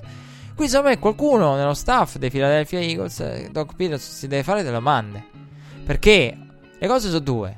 O Wentz non l'hai mai messo in condizione mobilità a parte, cioè di, di tralasciando la mobilità e le caratteristiche quando si tratta di passare il pallone, di sfruttare al meglio, di intendersi con i ricevitori al meglio, utilizzare tutti i ricevitori a, sua dis- a tua disposizione, perché se ti va a cercare Zach Ertz, perché il record di Zach Ertz è anche frutto di una monodimensionalità dell'attacco degli Eagles in alcune partite. Ecco perché poi arriva il record che è Ertz che supera Jason Witten e insomma aveva il passo per superarlo agevolmente. Quindi non, eh, nessuno si sorprende di questo. Perché? Perché è vero. Continua, questo continuo utilizzo e Philadelphia è stata eccellente in questa partita al quarto down. Veramente un Doug Peterson bravissimo, proprio fearless in tutto e per tutto. Stavolta sì. E però, se allora eh, Falls ti sfrutta. Le cose sono due, come ho detto. O Wentz, se dici che Wentz è migliore e Wentz ha più talento, Wentz ha il tuo futuro, però poi Falls ti sfrutta meglio il ricevitore, allora vuol dire che tu con Wentz stai facendo un lavoro sbagliato. Io a questo punto credo che questa partita dica questo. Credo ancora nel talento di Carson Wentz e Carson Wentz sia un quarterback migliore, seppur la diversità possa aiutare Falls con alcuni ricevitori e con, con alcune giocate. E il fatto che Falls non abbia niente da perdere, che Wentz abbia una pressione diversa, perché Wentz è quello che sta facendo una stagione da MVP. Poi è andato giù per dirla all'americana e è stato sostituito al suo sostituto andando a vincere il Super Bowl. ed è Super Bowl MVP. Quindi lui non ha meriti per quanto riguarda la corsa playoff. Non ha messo piede in campo ai playoff. E quindi ecco, si ritrova a dover fronteggiare tutto questo in un inizio di stagione in cui ritorna dall'infortunio e via discorrendo. Quindi tanta pressione, tante aspettative su di lui. Dall'altra parte, Nick Foles eh, si prende quell'opportunità. Io la settimana scorsa me sono, mi sono scordato eh, di dirlo. Poi sto riascoltando una parte di puntata. Ho detto lo dovrò dire alla prossima.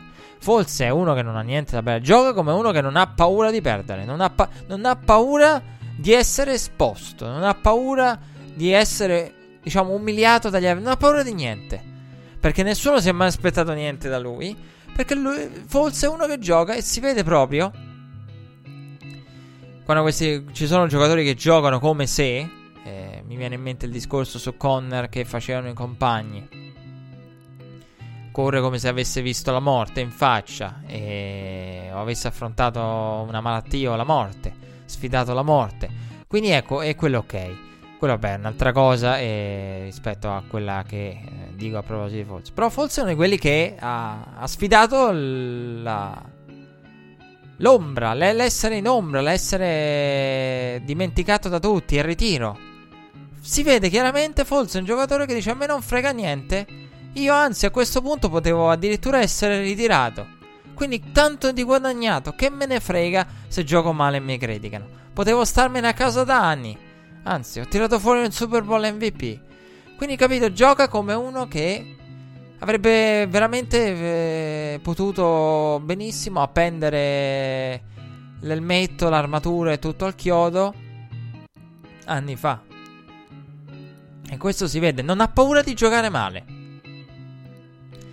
Mentre Carson Wentz non è nella stessa condizione. Forse è uno dei pochi quarterback che tu vedi e dici questo non ha paura di giocare male. Aaron Rodgers è uno che ha il terrore di giocare male. Cioè di essere intercettato e di essere. di avere una prestazione facilmente attaccabile a livello di, di numeri e di sviluppo.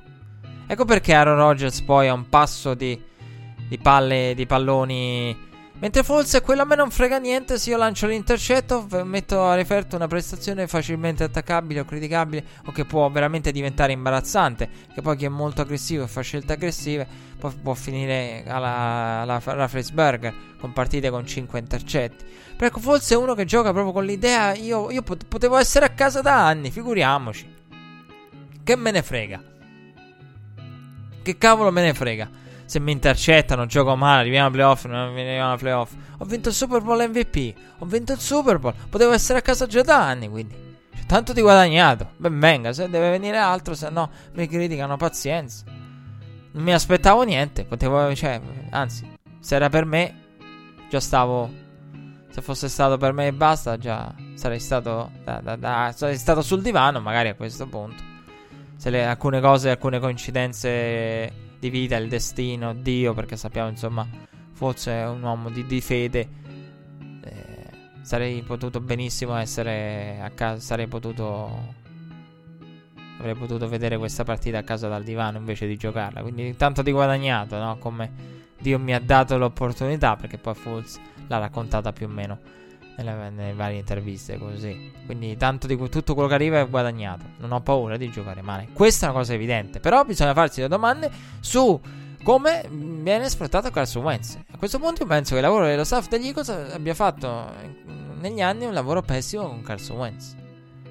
Perché il talento eh, forse non è superiore di talento a Wentz. La squadra gioca mediamente bene ed è più costante perché Falls può avere dei picchi, del, de, una, una, run, una serie di partite di un certo livello, ok. Però è anche vero che quello che si vede è che Falls riesce a veramente utilizzare i ricevitori che con, Carson Wentz sono totalmente inutilizzati. E dico totalmente inutilizzati, perché di quello parliamo.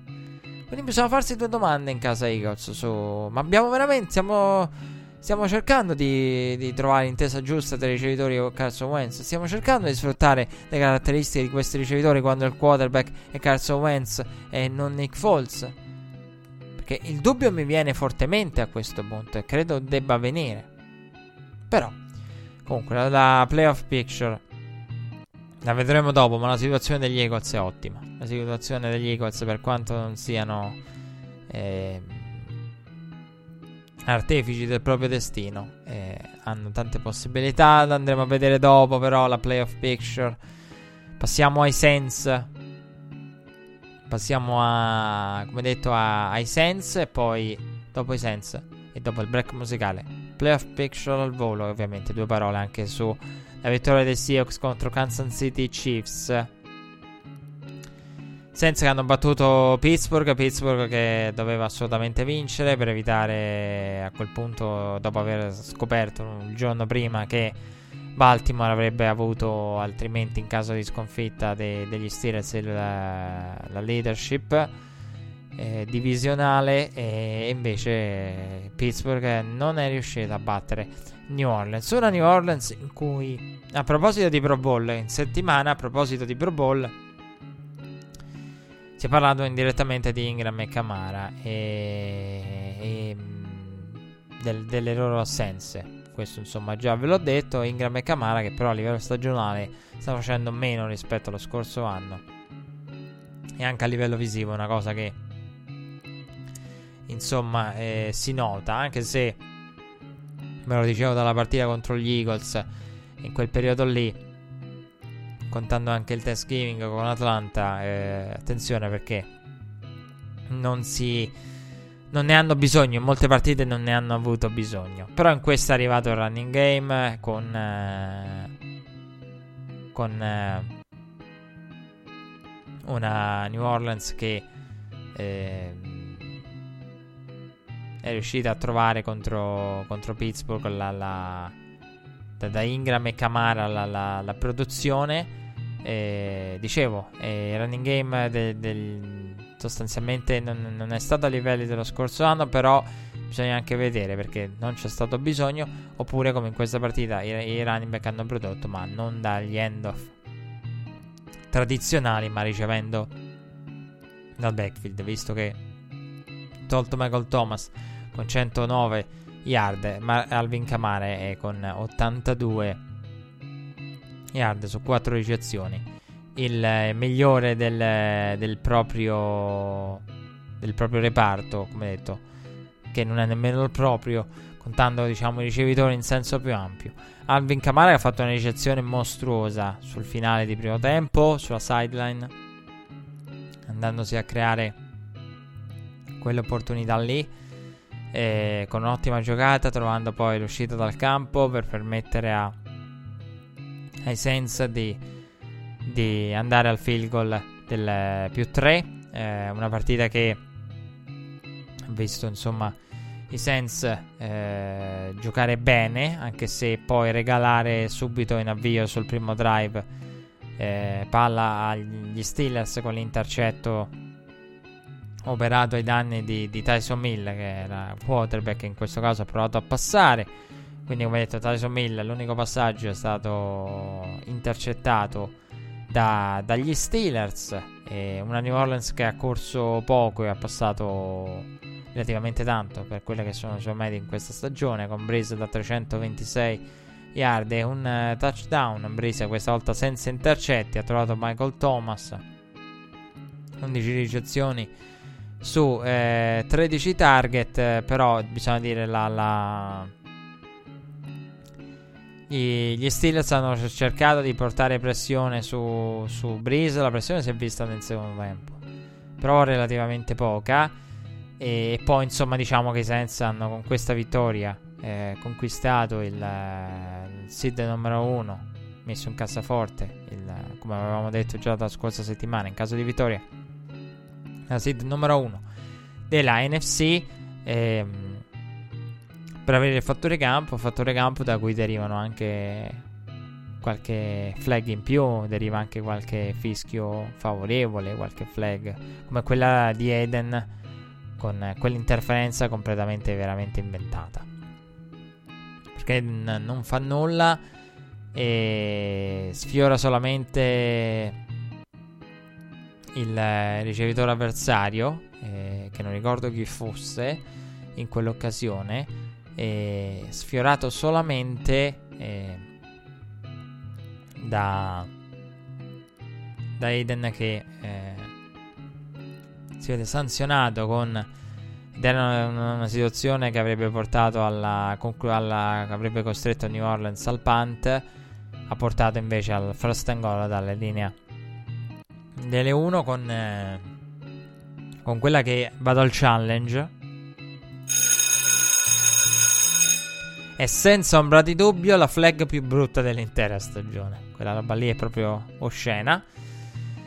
Quindi lì aiutati i Saints in quell'occasione tanto aiutati perché era un drive che avrebbe, non avrebbe portato 7 punti. E non sembrava in grado di poter portare 7 punti, li porta con un'interferenza inesistente.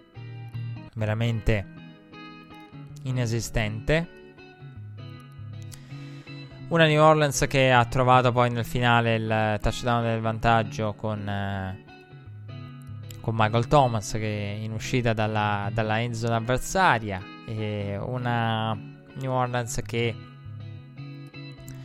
è riuscita eh, nella parte centrale della gara a limitare i danni. E poi però insomma c'è stato quel, quel finale con...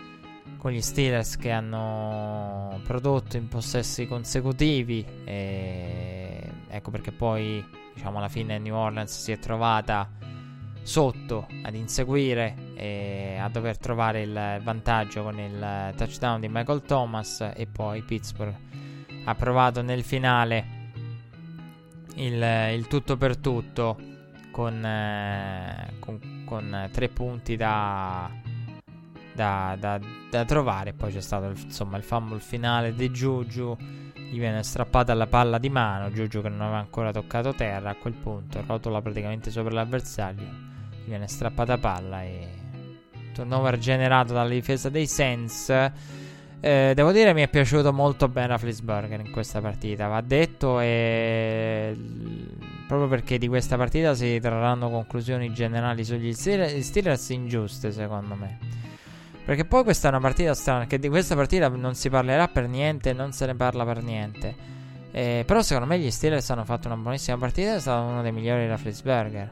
Cioè, non è assolutamente. Che poi la partita che ti praticamente manda a puttane la stagione. Perché di quello parliamo. Perché Pittsburgh, come detto, dovrà sperare che, che Baltimore faccia un passo falso contro, in casa contro Cleveland all'ultima Pittsburgh chiude con Cincinnati, che dovrebbe essere una vittoria facile in casa anche lei.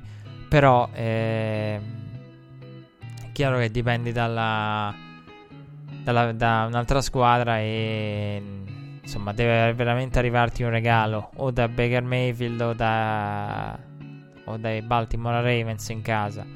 Però ecco, quindi di questa partita si parlerà poco. Però a me è piaciuto molto Raffelsberg in questa partita. È piaciuto molto Antonio Brown. Tra l'altro c'è stata quella, quell'occasione in cui c'è stato il, il raddoppio. Antonio Brown si è trovato in touchdown con i due ricevitori. Il raddoppio dall'esterno. Interno-interno praticamente. E eh, Antonio Brown l'ho trovato nella, nella Enzo, nonostante un raddoppio del vabbè, lì non, non, proprio eccellente, si poteva fare meglio a livello difensivo da parte dei Saints, però ecco, mi è piaciuta la prestazione di Antonio Brown, eh, Jalen Samuels, in questo caso ha prodotto un po' meno, 12 portate, 53 yard, ma entrambe le squadre non è che abbiano corso tanto, e quindi ecco, anche in questa partita abbiamo visto Samuels correre la, la, la, giocata, è andata ad eseguire la giocata che, che, che, è stata la giocata la settimana scorsa, e che mi sono perso in scaletta l'analisi di quella giocata e il counter toss che è stato veramente uno dei più belli innesti a livello di playbook di tutta la stagione soprattutto perché New England è una squadra che protegge molto l'esterno quindi è una squadra che eh, odia che si corra contro di lei in modo produttivo all'esterno nulla all'esterno è il motto di Bill Belichick il che porta New, England ad essere molto aggressiva ehm, sull'esterno e eh, essendo molto aggressiva sull'esterno diventa poi vulnerabile perché tutti devono spostarsi rapidamente verso l'esterno se vuoi coprire l'esterno ed evitare diciamo far rendere un tuo punto di forza difensivo poi come New England. Rischi di esporti all'eventuale counter in questo caso con il counter toss che è stata la giocata simbolo della settimana scorsa e che abbiamo visto anche in variante un po' differente a mo' di read option con una specie di toss eh, in corsa praticamente. Abbiamo visto varietà in questo senso. Quindi a me è piaciuta la partita degli Steelers. Antonio Brown 14 ricezioni, 185 yard, altri due touchdown. Quindi il record della franchigia aveva eguagliato la settimana scorsa il suo personale, ne aggiunge altri due. Al numero di touchdown ricevuti eh, 14 ricezioni su 19 target, 15 target, 11 ricezioni per 115 yard per Juju Smith. Diciamo che a me è piaciuta la, la prestazione degli Steelers. E sì, poi vabbè c'è stato il fumble di Ridley che è stato pesante, anch'esso veramente pesante, in un momento chiave. Vabbè, come detto, quello di Juju che l'ha proprio chiusa. E quindi ecco, e, con... Eh, con Tomlin che sperava di, di, di fare un lavoro migliore e nel finale gli Steelers che hanno, hanno giocato secondo me una, una buonissima partita. E mi è piaciuto veramente tanto Rafflesberger mi è piaciuto il modo in cui Pittsburgh ha trovato i vari ricevitori ha trovato McDonald che, che aveva praticamente abbattuto eh, in quel caso la, il marcatore avversario e, ehm, e abbiamo visto tra l'altro ottime giocate da, da, da parte, di, come detto, anche dei, dei, dei tight end con Vince McDonald. E quindi ecco, non eh, eh, si potrebbe dire, eh, sì, qui si, visto, si sono visti i limiti di Jalen Samuels e l'assenza di Connor si è vista eh, nelle ultime settimane l'essere arrivati al terzo running back della tua depth chart che, che poi a NC State era un running back wide receiver tutto fare e poi adattato al running back anche se secondo me è più un running back comunque un ricevitore dal backfield. Però qui comunque lo devi avere lui più Ridley che secondo me non è è un running back che non vorresti eh, in campo a dover distribuire a dividere gli end off con un altro insomma poi si è vista la è uno che non vorresti proprio a dover eh, prendere handoff e si è visto insomma eh, con il fumble. Quindi ecco, qui potrebbero venire da questa partita derivare tante considerazioni. Levion Bell eh, che ho sentito fare, ma Levion Bell avrebbero potuto avere un Levion Bell fresco e non l'hanno avuto. Questo sicuramente sì. Sì, in questa partita avrebbe fatto comodo James Conner e ancora di più Levion Bell probabilmente. Però ehm, non me la sento di... Eh, non è questa la partita da cui trarre conclusioni sulla stagione degli Steelers. Io l'ho detto, quando ci sono state partite, anzi sono stato abbastanza duro con gli Steelers. Quella contro i Raiders. E quella sconfitta è stata gravissima, pesantissima. Lo dissi ai tempi, simbolo del, dello spogliatoio di Pittsburgh. Però da questo onestamente non riesco a tirare fuori niente alla fine c'è stato anche il fumble finale.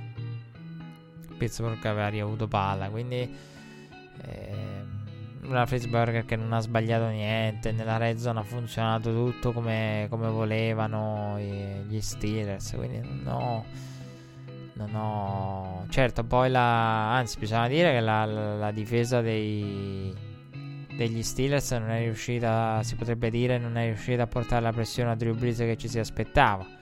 Poi la chiave della partita poteva essere in un certo senso eh, quella, se non addirittura la, la, chiave per eccellenza, la, la pressione. Eh, hanno chiuso con uh, due sack, eh, con due sack gli Steelers, di cui uno di TJ Watt, autore anche di un tackle per perdita. Però se c'era il discorso Amstead, Hunger la linea dei Sense che è calata per colpa delle assenze che comunque l'aveva fatto vedere contro i Panthers nonostante i Panthers non avessero un pas- una passarascia di livello. E io mi aspettavo una vittoria degli Steelers. Questa partita è quella che mi ha sorpreso il mio pronostico sbagliato della settimana. Mi aspettavo una vittoria degli Steelers perché eh, come non mi anche se insomma mi il vero pronostico sbagliato e che avrei sbagliato è quello dei Kansas City Chiefs contro i Seahawks. Alla fine io dicevo, cioè, nonostante la maggioranza si aspettasse, ho fatto confusione tra le due partite, una vittoria degli Steelers, io mi aspettavo una. Ho, detto, eh, ho pensato dentro di me, attenzione, perché i Senza hanno vinto da grande squadra in trasferta, soffrendo, poi magari vanno in casa e dominano. E l'abbiamo visto il fattore campo de, del Dom. Eh, nonostante poi Senza, non dimentichiamoci che soffrendo o non soffrendo, hanno chiuso 7-1 in trasferta. Con la vittoria contro Carolina. 7-1. E mettili in casa con la flag eh, eh, di Eden che non c'era, il fattore campo, qualche flag in più, il pubblico e i playoff cambia, cambia veramente tanto ed è un grande grande vantaggio che adesso avranno fino a, al Super Bowl eventualmente visto che hanno conquistato la seed numero uno della NFC e quindi ecco non eh, dicevo e pensavo dentro di me attenzione perché hanno sofferto fin troppo poi magari a questa vanno a dominare proprio perché le opportunità di perdere già, già, ci sono state e di partite in cui hanno rischiato fin troppo già ci sono state, sono stati graziati. E quindi la, non sono, sono contro qualunque tipo di riflessione o di massima totale sugli Steelers da questa partita. Non è questa, non dovevano trovarsi a dover battere New England e New Orleans per rimanere in vita. Non dovevano. E New England e New Orleans, secondo me, è una di quelle partite che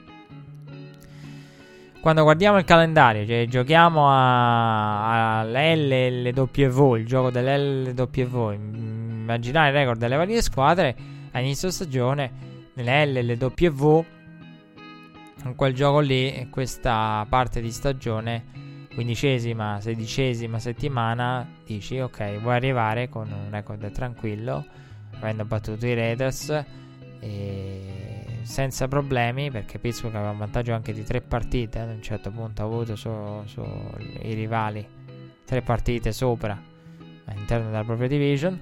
Se eh, vuoi arrivare a questo punto della stagione nel gioco dell'L e delle W è la parte di stagione che ti farebbe dire eh, vuoi insomma poter una, una dei due la, la perdi l'altra la vinci questo è quello che secondo me ti, ti, devi aspettare realisticamente. Quindi sono state mantenute le aspettative. Poi si potrebbe dire New England non è la squadra che sembra, New England è in calo, non è in calo, New England è in calo, non è in calo, ve, lo, ve l'avrei detto in settimana, non ve lo dico. Cosa, però ecco, io dico che in tra due, eh, attenzione perché può essere, non è bianco o nero, New England può anche essere grigio. Ricordatevi questa cosa. Io quindi ora ve lo faccio questo discorso al volo, ve lo accendo, poi ci ritorneremo. Però New England eh, non è la New England del passato, però attenzione a darla per morta. Per. Io faccio sempre esempio quando si fa questo doppio discorso. Se il football avesse le serie, New England nella AFC non so chi cavolo batterebbe delle squadre che poi andranno a playoff nella AFC. Batterebbe non batterebbe Kansas City secondo me in una serie, non batterebbe i Chargers in una serie, non batterebbe... Eh, batterebbe forse Houston in una serie.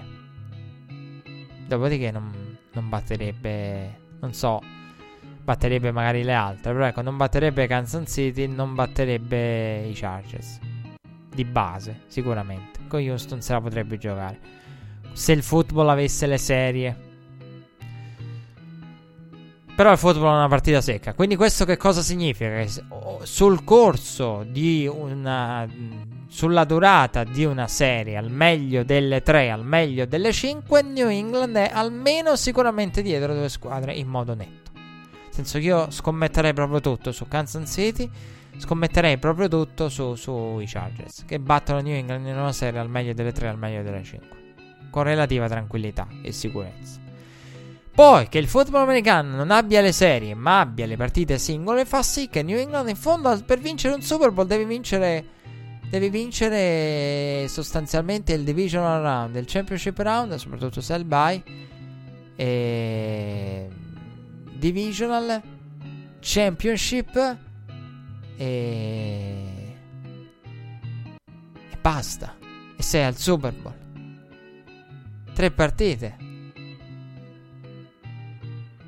Quindi, alla fine è quello che devi fare se hai il bye. Non è che ti, ti si chiede, ti si chiede una cosa che è anche diciamo alla portata potenzialmente di tutti, inventare una striscia.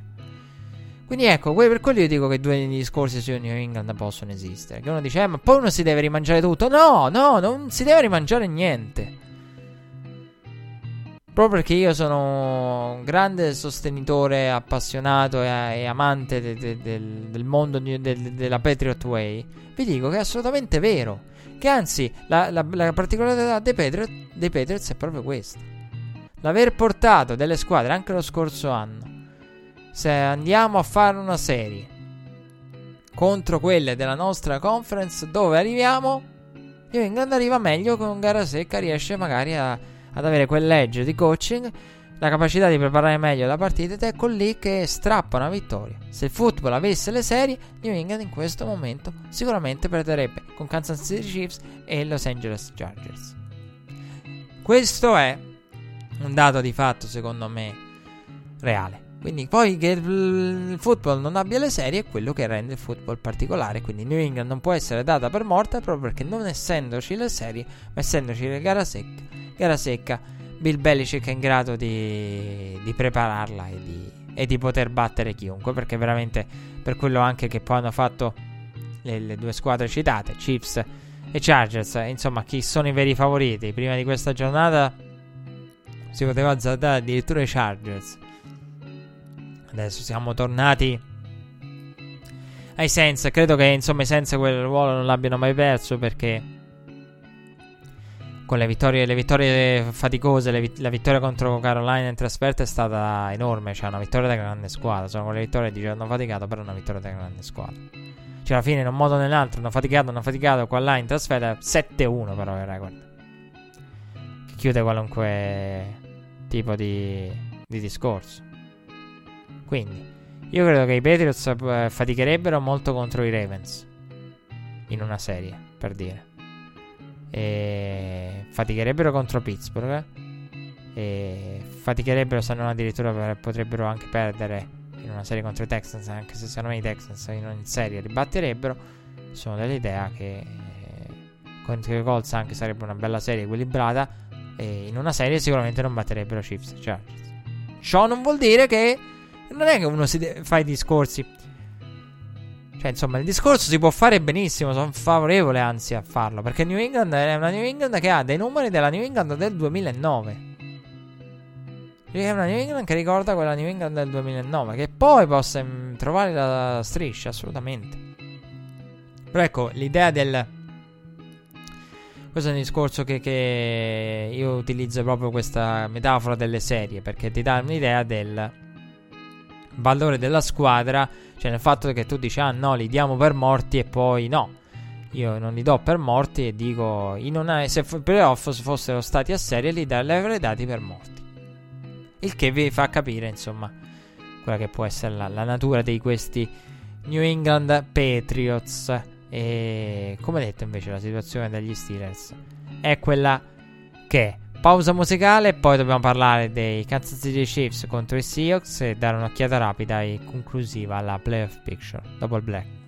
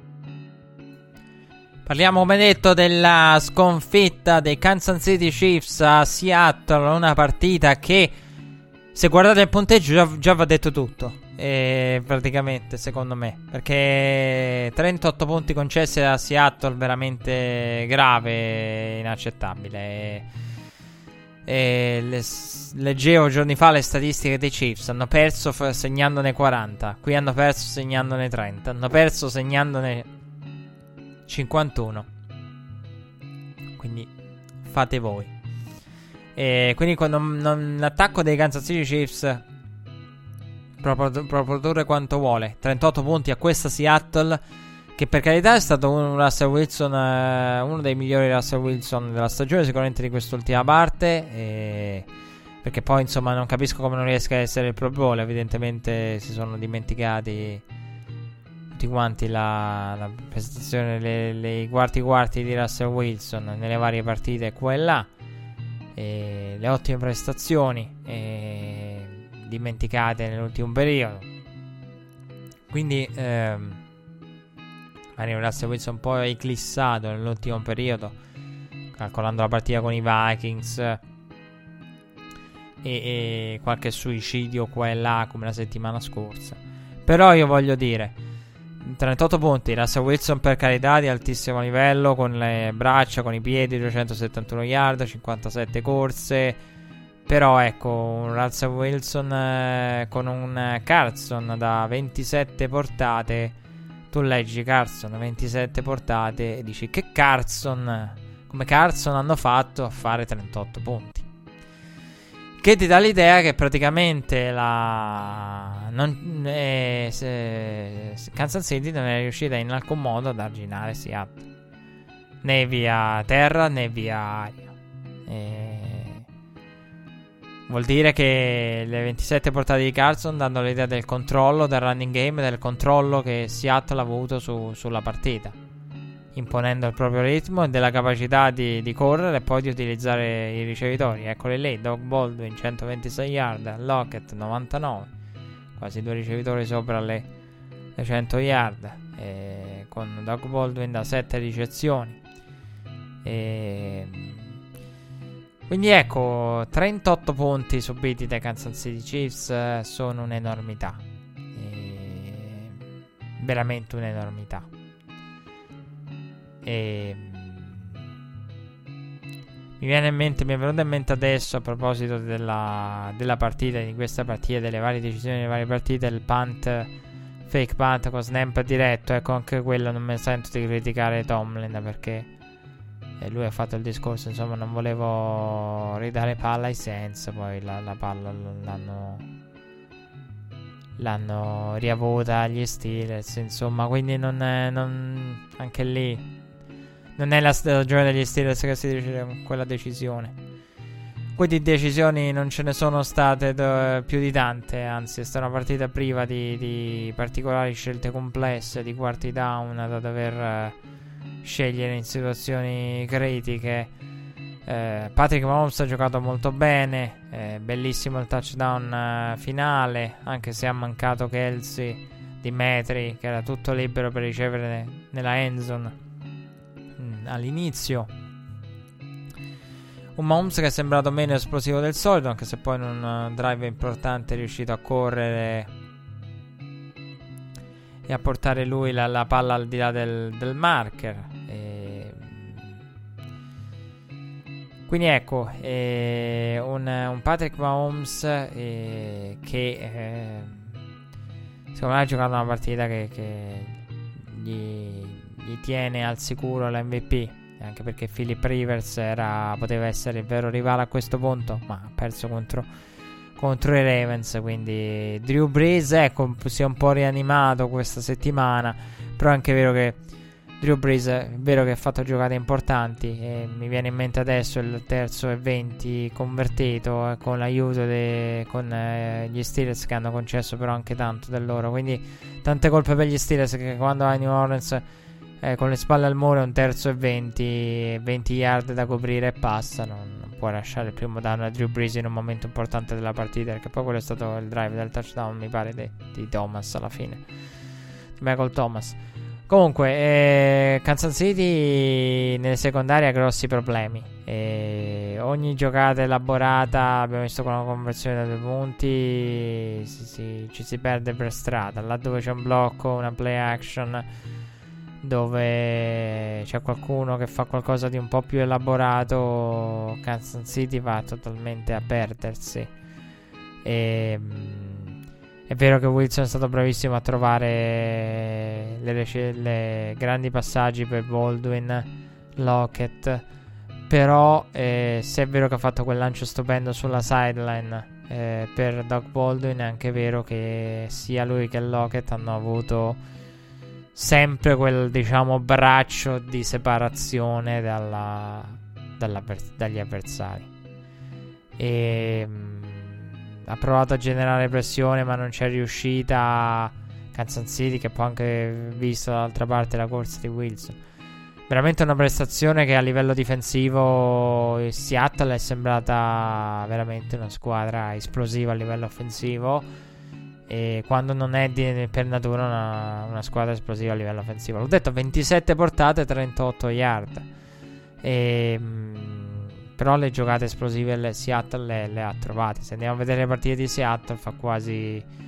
Sorprende quasi, però non sorprende per niente calcolando chi c'è dall'altra parte. E... L'immagine della settimana dei Kansas Chiefs. Eh, io non mi aspettavo che perdessero. Eh, dicevo prima, avevo con... sbagliato le, le, partite e fatto confusione. Non mi aspettavo che perdessero i Kansas City Chiefs.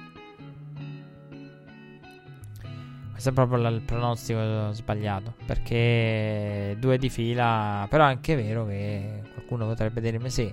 Però la sconfitta della settimana scorsa è effettivamente una partita che non capisci nemmeno come e dove l'hanno persa. Perché lo svantaggio lo subiscono a 4 secondi dalla fine. E qui invece ne arriva una in cui hanno viaggiato passo a passo con gli avversari. Però poi il passo a passo finale e ha visto gli avversari andare al doppio possesso di vantaggio e Kansas City non essere in grado di, di, poter, di poter coprire il, il divario eh, completamente e riaprirlo. Quindi ecco, hanno viaggiato passo a passo le due squadre. Una squadra ha opposto resistenza a livello difensivo come ha potuto, limitando comunque Mahomes un minimo. E perché per gli standard tradizionali comunque hanno messo a referto 31 punti, però dall'altra parte la difesa è stata totalmente inesistente per l'ennesima volta. 38 a Seattle, è ovvio che ne concedi 54 ai Rams. E quindi eh, sicuramente Kansas City adesso ha anche il problema che l'attacco è meno esplosivo. Il running game però devo dire è stato cercato perché, proprio perché Mahomes all'inizio è sembrato un po' impreciso, un po' sottotono, poi si è ripreso. Infatti Williams hanno portato palla con eh, Damian Williams che ha avuto palla, portato palla per 13 volte, 103 yard, l'altro Williams invece non ha avuto portate, ma solo ricezioni perché Damian Williams ha ricevuto 7 volte lui la, la palla e tra l'altro poi subendo anche il fumble perché Seattle è stata bravissima in quell'occasione e su Conley a strappare praticamente la palla. Seattle è una squadra che ti strappa proprio la palla dalle mani quando sei proprio in piedi. Sei lì a correndo con quel pugno stupendo, poi c'è stato oltre eh, quel pugno con la palla tolta dalle mani di, di, di Conley, due, due fumble su Williams e Conley veramente eccellenti con quello finale insomma eh, quello del finale di altissimo livello, quel pugno lì. Quindi ti toglie proprio la palla mentre sei ancora in piedi e stai correndo, nemmeno, nemmeno te ne accorgi, nemmeno te ne accorgi. Quindi però la situazione in casa Chiefs è drammatica. E il freddo e l'inverno sta limitando gli attacchi. Sta limitando anche quello di Kansas City. E Kansas City che adesso, diciamo, eh, si salva perché i Chargers hanno perso contro i Ravens. Che altrimenti la storia della stagione di Kansas City adesso sarebbe stata incredibilmente totalmente diversa. Che se i Chargers avessero vinto contro i Ravens e i Kansas City Chiefs perso contro i Seahawks, la storia della, della stagione sarebbe cambiata. Se Kansas City Chiefs avessero vinto contro eh, i Seahawks, la storia della stagione sarebbe più o meno rimasta la stessa. Però ecco, l'idea che se Los Angeles avesse battuto Baltimore sarebbe stato tutto capovolto a una settimana dalla fine fa, fa effetto. E, tra l'altro ricordo che Los Angeles eh, all'ultima affronta in trasferta a Denver, mentre Kansas City all'ultima ha in casa i, i Raiders. Il che ci porta alla playoff picture al termine della sedicesima settimana. La playoff picture che eh, andiamo subito a vedere partendo, come detto, dalla AFC dove Kansas City è sempre leader nella West e non è riuscita a conquistare la, la division nel eh, fattore campo eh, perdendo insomma come detto contro i Seahawks in questa sedicesima settimana. Però l'abbiamo citato poc'anzi hanno i Raiders e questo lo sappiamo per eh, per eh, conquistare tutto e mettere tutto in cassaforte una partita che veramente non ha in cui non deve fare scherzi City, in casa tra l'altro, eh, per chi eh, se lo stesse chiedendo, contro i Raiders. New England è seed numero 2, ha conquistato la, la East e l'abbiamo detto, la, detto, l'abbiamo detto prima. Per la decima volta, e tornando davanti a Houston grazie a Foles, proprio su Twitter l'abbiamo detto in apertura, è stato ringraziato Nick Foles, avranno il bye eh, qualora dovessero battere i Jets. Quindi New England alla fine, in un modo o nell'altro, col bye ci esce. E devo dire che tra l'altro è anche relativamente probabile perché dopo la ripresa di Philadelphia, Houston si ritrovava a Philadelphia. E quindi ecco, diciamo Houston che nell'ultima Jacksonville in casa, però eh, i Patriots dovrebbero, dovrebbero essere in grado di fare il proprio lavoro contro i Jets e, e quindi diciamo tutto nelle mani di New England artefice del proprio destino. Che è un po' diciamo quello che è sempre stato durante l'arco della stagione per quanto riguarda il bye. E soprattutto perché gli Eagles erano veramente una sfida difficile per i Texans. Come detto rimangono terzi leader della South. E mm, non sono riusciti a battere gli Eagles in questa settimana. Hanno perso l'opportunità di andare al bye e di eh, operare il clinch sulla propria division, guidano di una partita sui Colts e i Titans. Comunque la sconfitta di, di, di Pittsburgh assicura a Houston una wildcard, quindi la wildcard insomma verrà dalla, dalla South. E questo lo sappiamo. E Ravens invece in testa alla North eh, per la prima volta e dopo aver battuto i Chargers, battendo i Chargers e con la sconfitta degli Steelers contro i Saints, hanno i Browns all'ultima e sono, eh, sono in eh, totale controllo del, della propria situazione. E, qualora dovessero battere i Browns, avrebbero anche diciamo, il fattore campo nel, nel wild card round. Perché? Perché vincerebbero la division non può fare nulla più Pittsburgh, l'abbiamo detto, non è più artefice del proprio destino. La squadra di, di Tomlin è al quinto posto, ci sono i Chargers, lock totale perché la wildcard ce l'hanno garantita, la division è un po' più complessa perché eh, dovrebbero battere Denver nella diciassettesima nella partita che vi ho citato e sperare in una sconfitta dei Chiefs contro i Raiders e poi veniamo alla parte più interessante. Voi direte che ce ne frega di tutto quello che ci hai detto dalla playoff picture, perché parlando poi delle varie partite, bene o male l'avevamo capita quella che era la situazione, l'hai detta qua e là, parlando delle varie partite.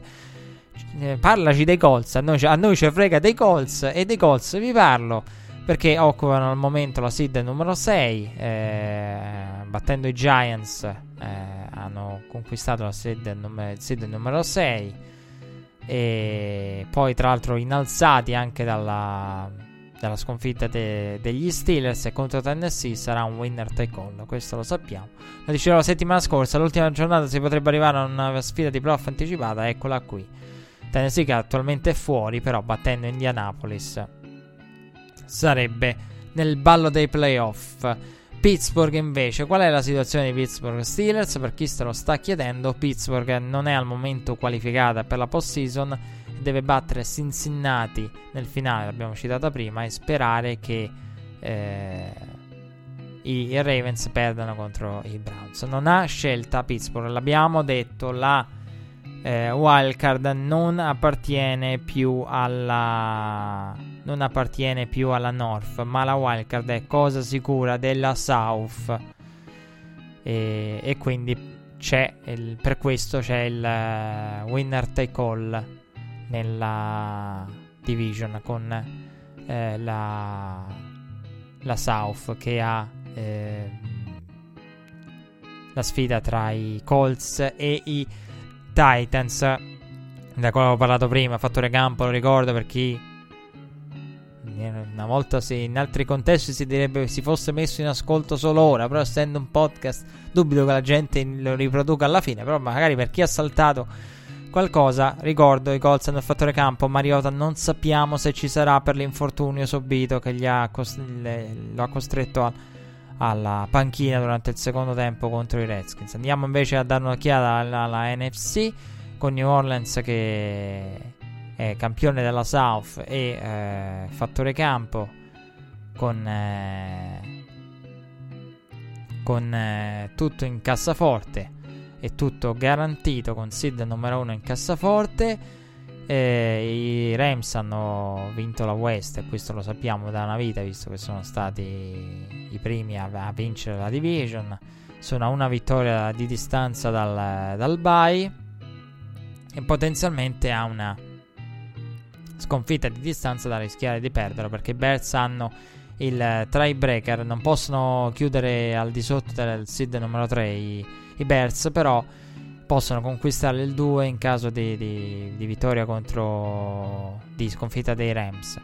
E tra l'altro, insomma, ricordo che i Rams all'ultimo hanno in casa i 49ers, quindi la dovrebbero portare a casa, e mentre i Bears uh, vanno a eh, Minnesota. Una partita che interessa Minnesota tanto quanto interessa i Bears. Perché il discorso che i media americani facevano negli ultimi giorni, se vogliamo una week 17, diciamo elfi, sana e sportiva, senza biscottoni, per dirla in termini calcistici, molti temevano, temevano quella che sarebbe stata la prestazione questa settimana dei, dei Bears e invece i Bears hanno fatto il proprio dovere. E facendo il eh, proprio dovere contro i 49ers, eh, come abbiamo visto prima, 14 a 9, hanno permesso insomma di mantenere la situazione invariata e di dare un'importanza alla diciassettesima settimana, sia per se stessi per eventualmente vincere contro i Vikings ed eventualmente approfittare di una sconfitta ai Rams per balzare davanti, balzare davanti ai Rams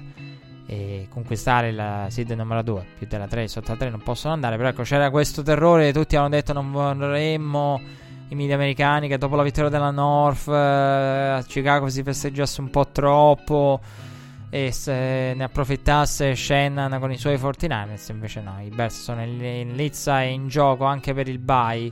Però come detto serve una sconfitta dei Rams. Rams che lo ripeto e lo abbiamo visto due secondi fa hanno l'ultima proprio contro i 49ers e al seed numero 4 di Dallas eh, Dallas che ha conquistato la NFC East lo sappiamo eh, terza volta in cui la conquista nelle ultime 5 stagioni seconda negli ultimi 3 anni e non può migliorare nulla. Quindi è una delle squadre adesso non so non ho sentito a tal proposito cose particolari però è una, dei, è una delle squadre indiziate a far riposare veramente tutti perché avrà l'ultima contro i Giants, insomma, a New York. Chiude a East Rutherford la propria stagione regolare Dallas, però è una di quelle squadre che farà riposare veramente tutti e ne ha bisogno, visti il numero di tocchi e il numero di, di portate e di tocchi anche di Ezekiel visto che sta diventando è diventato quest'anno un fattore dal backfield anche a livello di quantità di, di contributo. E poi al quinto posto c'è Seattle, wildcard con, eh, conquistata perché accesso playoff conquistato e Russell Wilson che ha mancato i playoff per la prima volta nel 2017, ma è tornato quest'anno, quindi anche qui non ci sono doppi. Seattle è lì in cassaforte con la wildcard, ovviamente trovandosi nella division dei Rams, trovandosi nella West, non hanno possibilità di migliorare nulla, quindi sono lì come wildcard e wildcard sicure. E al numero 6, l'abbiamo detto, al momento c'è i Vikings, ma che hanno la situazione più sfavorevole. Io lo dicevo da prima, infatti la mia favorita per la serie numero 6 sono i Philadelphia Eagles perché devono battere Chicago la prossima settimana. Lo dicevo in modo implicito prima. La situazione degli Eagles non sono artefici del proprio destino, ma sono quelli messi meglio perché, perché i Vikings dovrebbero battere Chicago. Se battono Chicago, vabbè, è tutto chiuso. Chiaramente. Ovviamente, avendo un pareggio invece di una sconfitta in più, diciamo, di vantaggio, una mezza partita di vantaggio sugli Eagles. Però, gli Eagles, nonostante adesso siano fuori, e se eh, battono i, i, Washington Redskins nell'ultima e i Bears battono i Vikings, l'abbiamo detto, i Bears non interessa ad approfittare di un eventuale passo falso dei Rams, insomma, un po' improbabile contro San Francisco. A quel punto Philadelphia sarebbe dentro. Quindi serve la sportività. Nel calcio si direbbe serve la sportività. Che i Rams, che i Bears siano sportivi per, per gli Eagles. E in questo caso, insomma, vedremo secondo me due belle, due belle partite. E gli Eagles penso che non avranno problemi a battere. Per quello io dico da dietro sono favoriti perché batteranno secondo me i Redskins. E, e a quel punto, insomma, poi sarà, saranno nelle mani dei Bears. E anche se in trasferta a Washington, ma non è questa Washington. Se vuoi accedere ai playoff, se poi perdi a Washington, tanto vale veramente. È un bene che tu sia rimasto fuori. Però ecco, io credo che batteranno Washington in trasferta e poi pregheranno nella, in, nei Vikings, che, che, nei Bears in trasferta. Ah Minneapolis. E diciamo che i Vikings io non li vedo benissimo contro i Bears, soprattutto se i Bears faranno partita vera, perché poi il discorso è anche questo. E secondo me i Bears ci proveranno a fare partita vera, perché il Bagli consentirebbe di rifiatare dopo. E poi ho detto non ho particolari notizie al momento su chi farà riposare chi e quanto. Però ecco, diciamo che i Vikings hanno il fattore campo. Avere la sfida in casa a Minneapolis può essere diciamo, un vantaggio. Però i Bears secondo me sono i favoriti se dovessero mettersi a fare il proprio dovere. Quindi devono invocare la sportività, cioè passiamo a questo genere di discorso di complotto. I, gli Eagles devono invocare la, la sportività dei... sperare nella sportività dei Bears. Noi invece non dobbiamo sperare nella sportività di nessuno. L'unica cosa che speriamo è eh, che spero, insomma, che voi possiate trascorrere un piacevole Natale, visto che questa è la puntata della vigilia di Natale. Il Natale arriva in un momento scomodo, e, come direbbe Bill Belichick, però comunque. Buon Natale, noi ci aggiorniamo mm, per la prossima puntata, eh, che dovrebbe essere l'ultima dell'anno in teoria, non credo la prima del nuovo. Comunque, noi ci, ci saremo. Buon Natale, buone feste. Appuntamento alla prossima puntata. E come detto, un augurio da parte di Red Flag. Appuntamento alla prossima.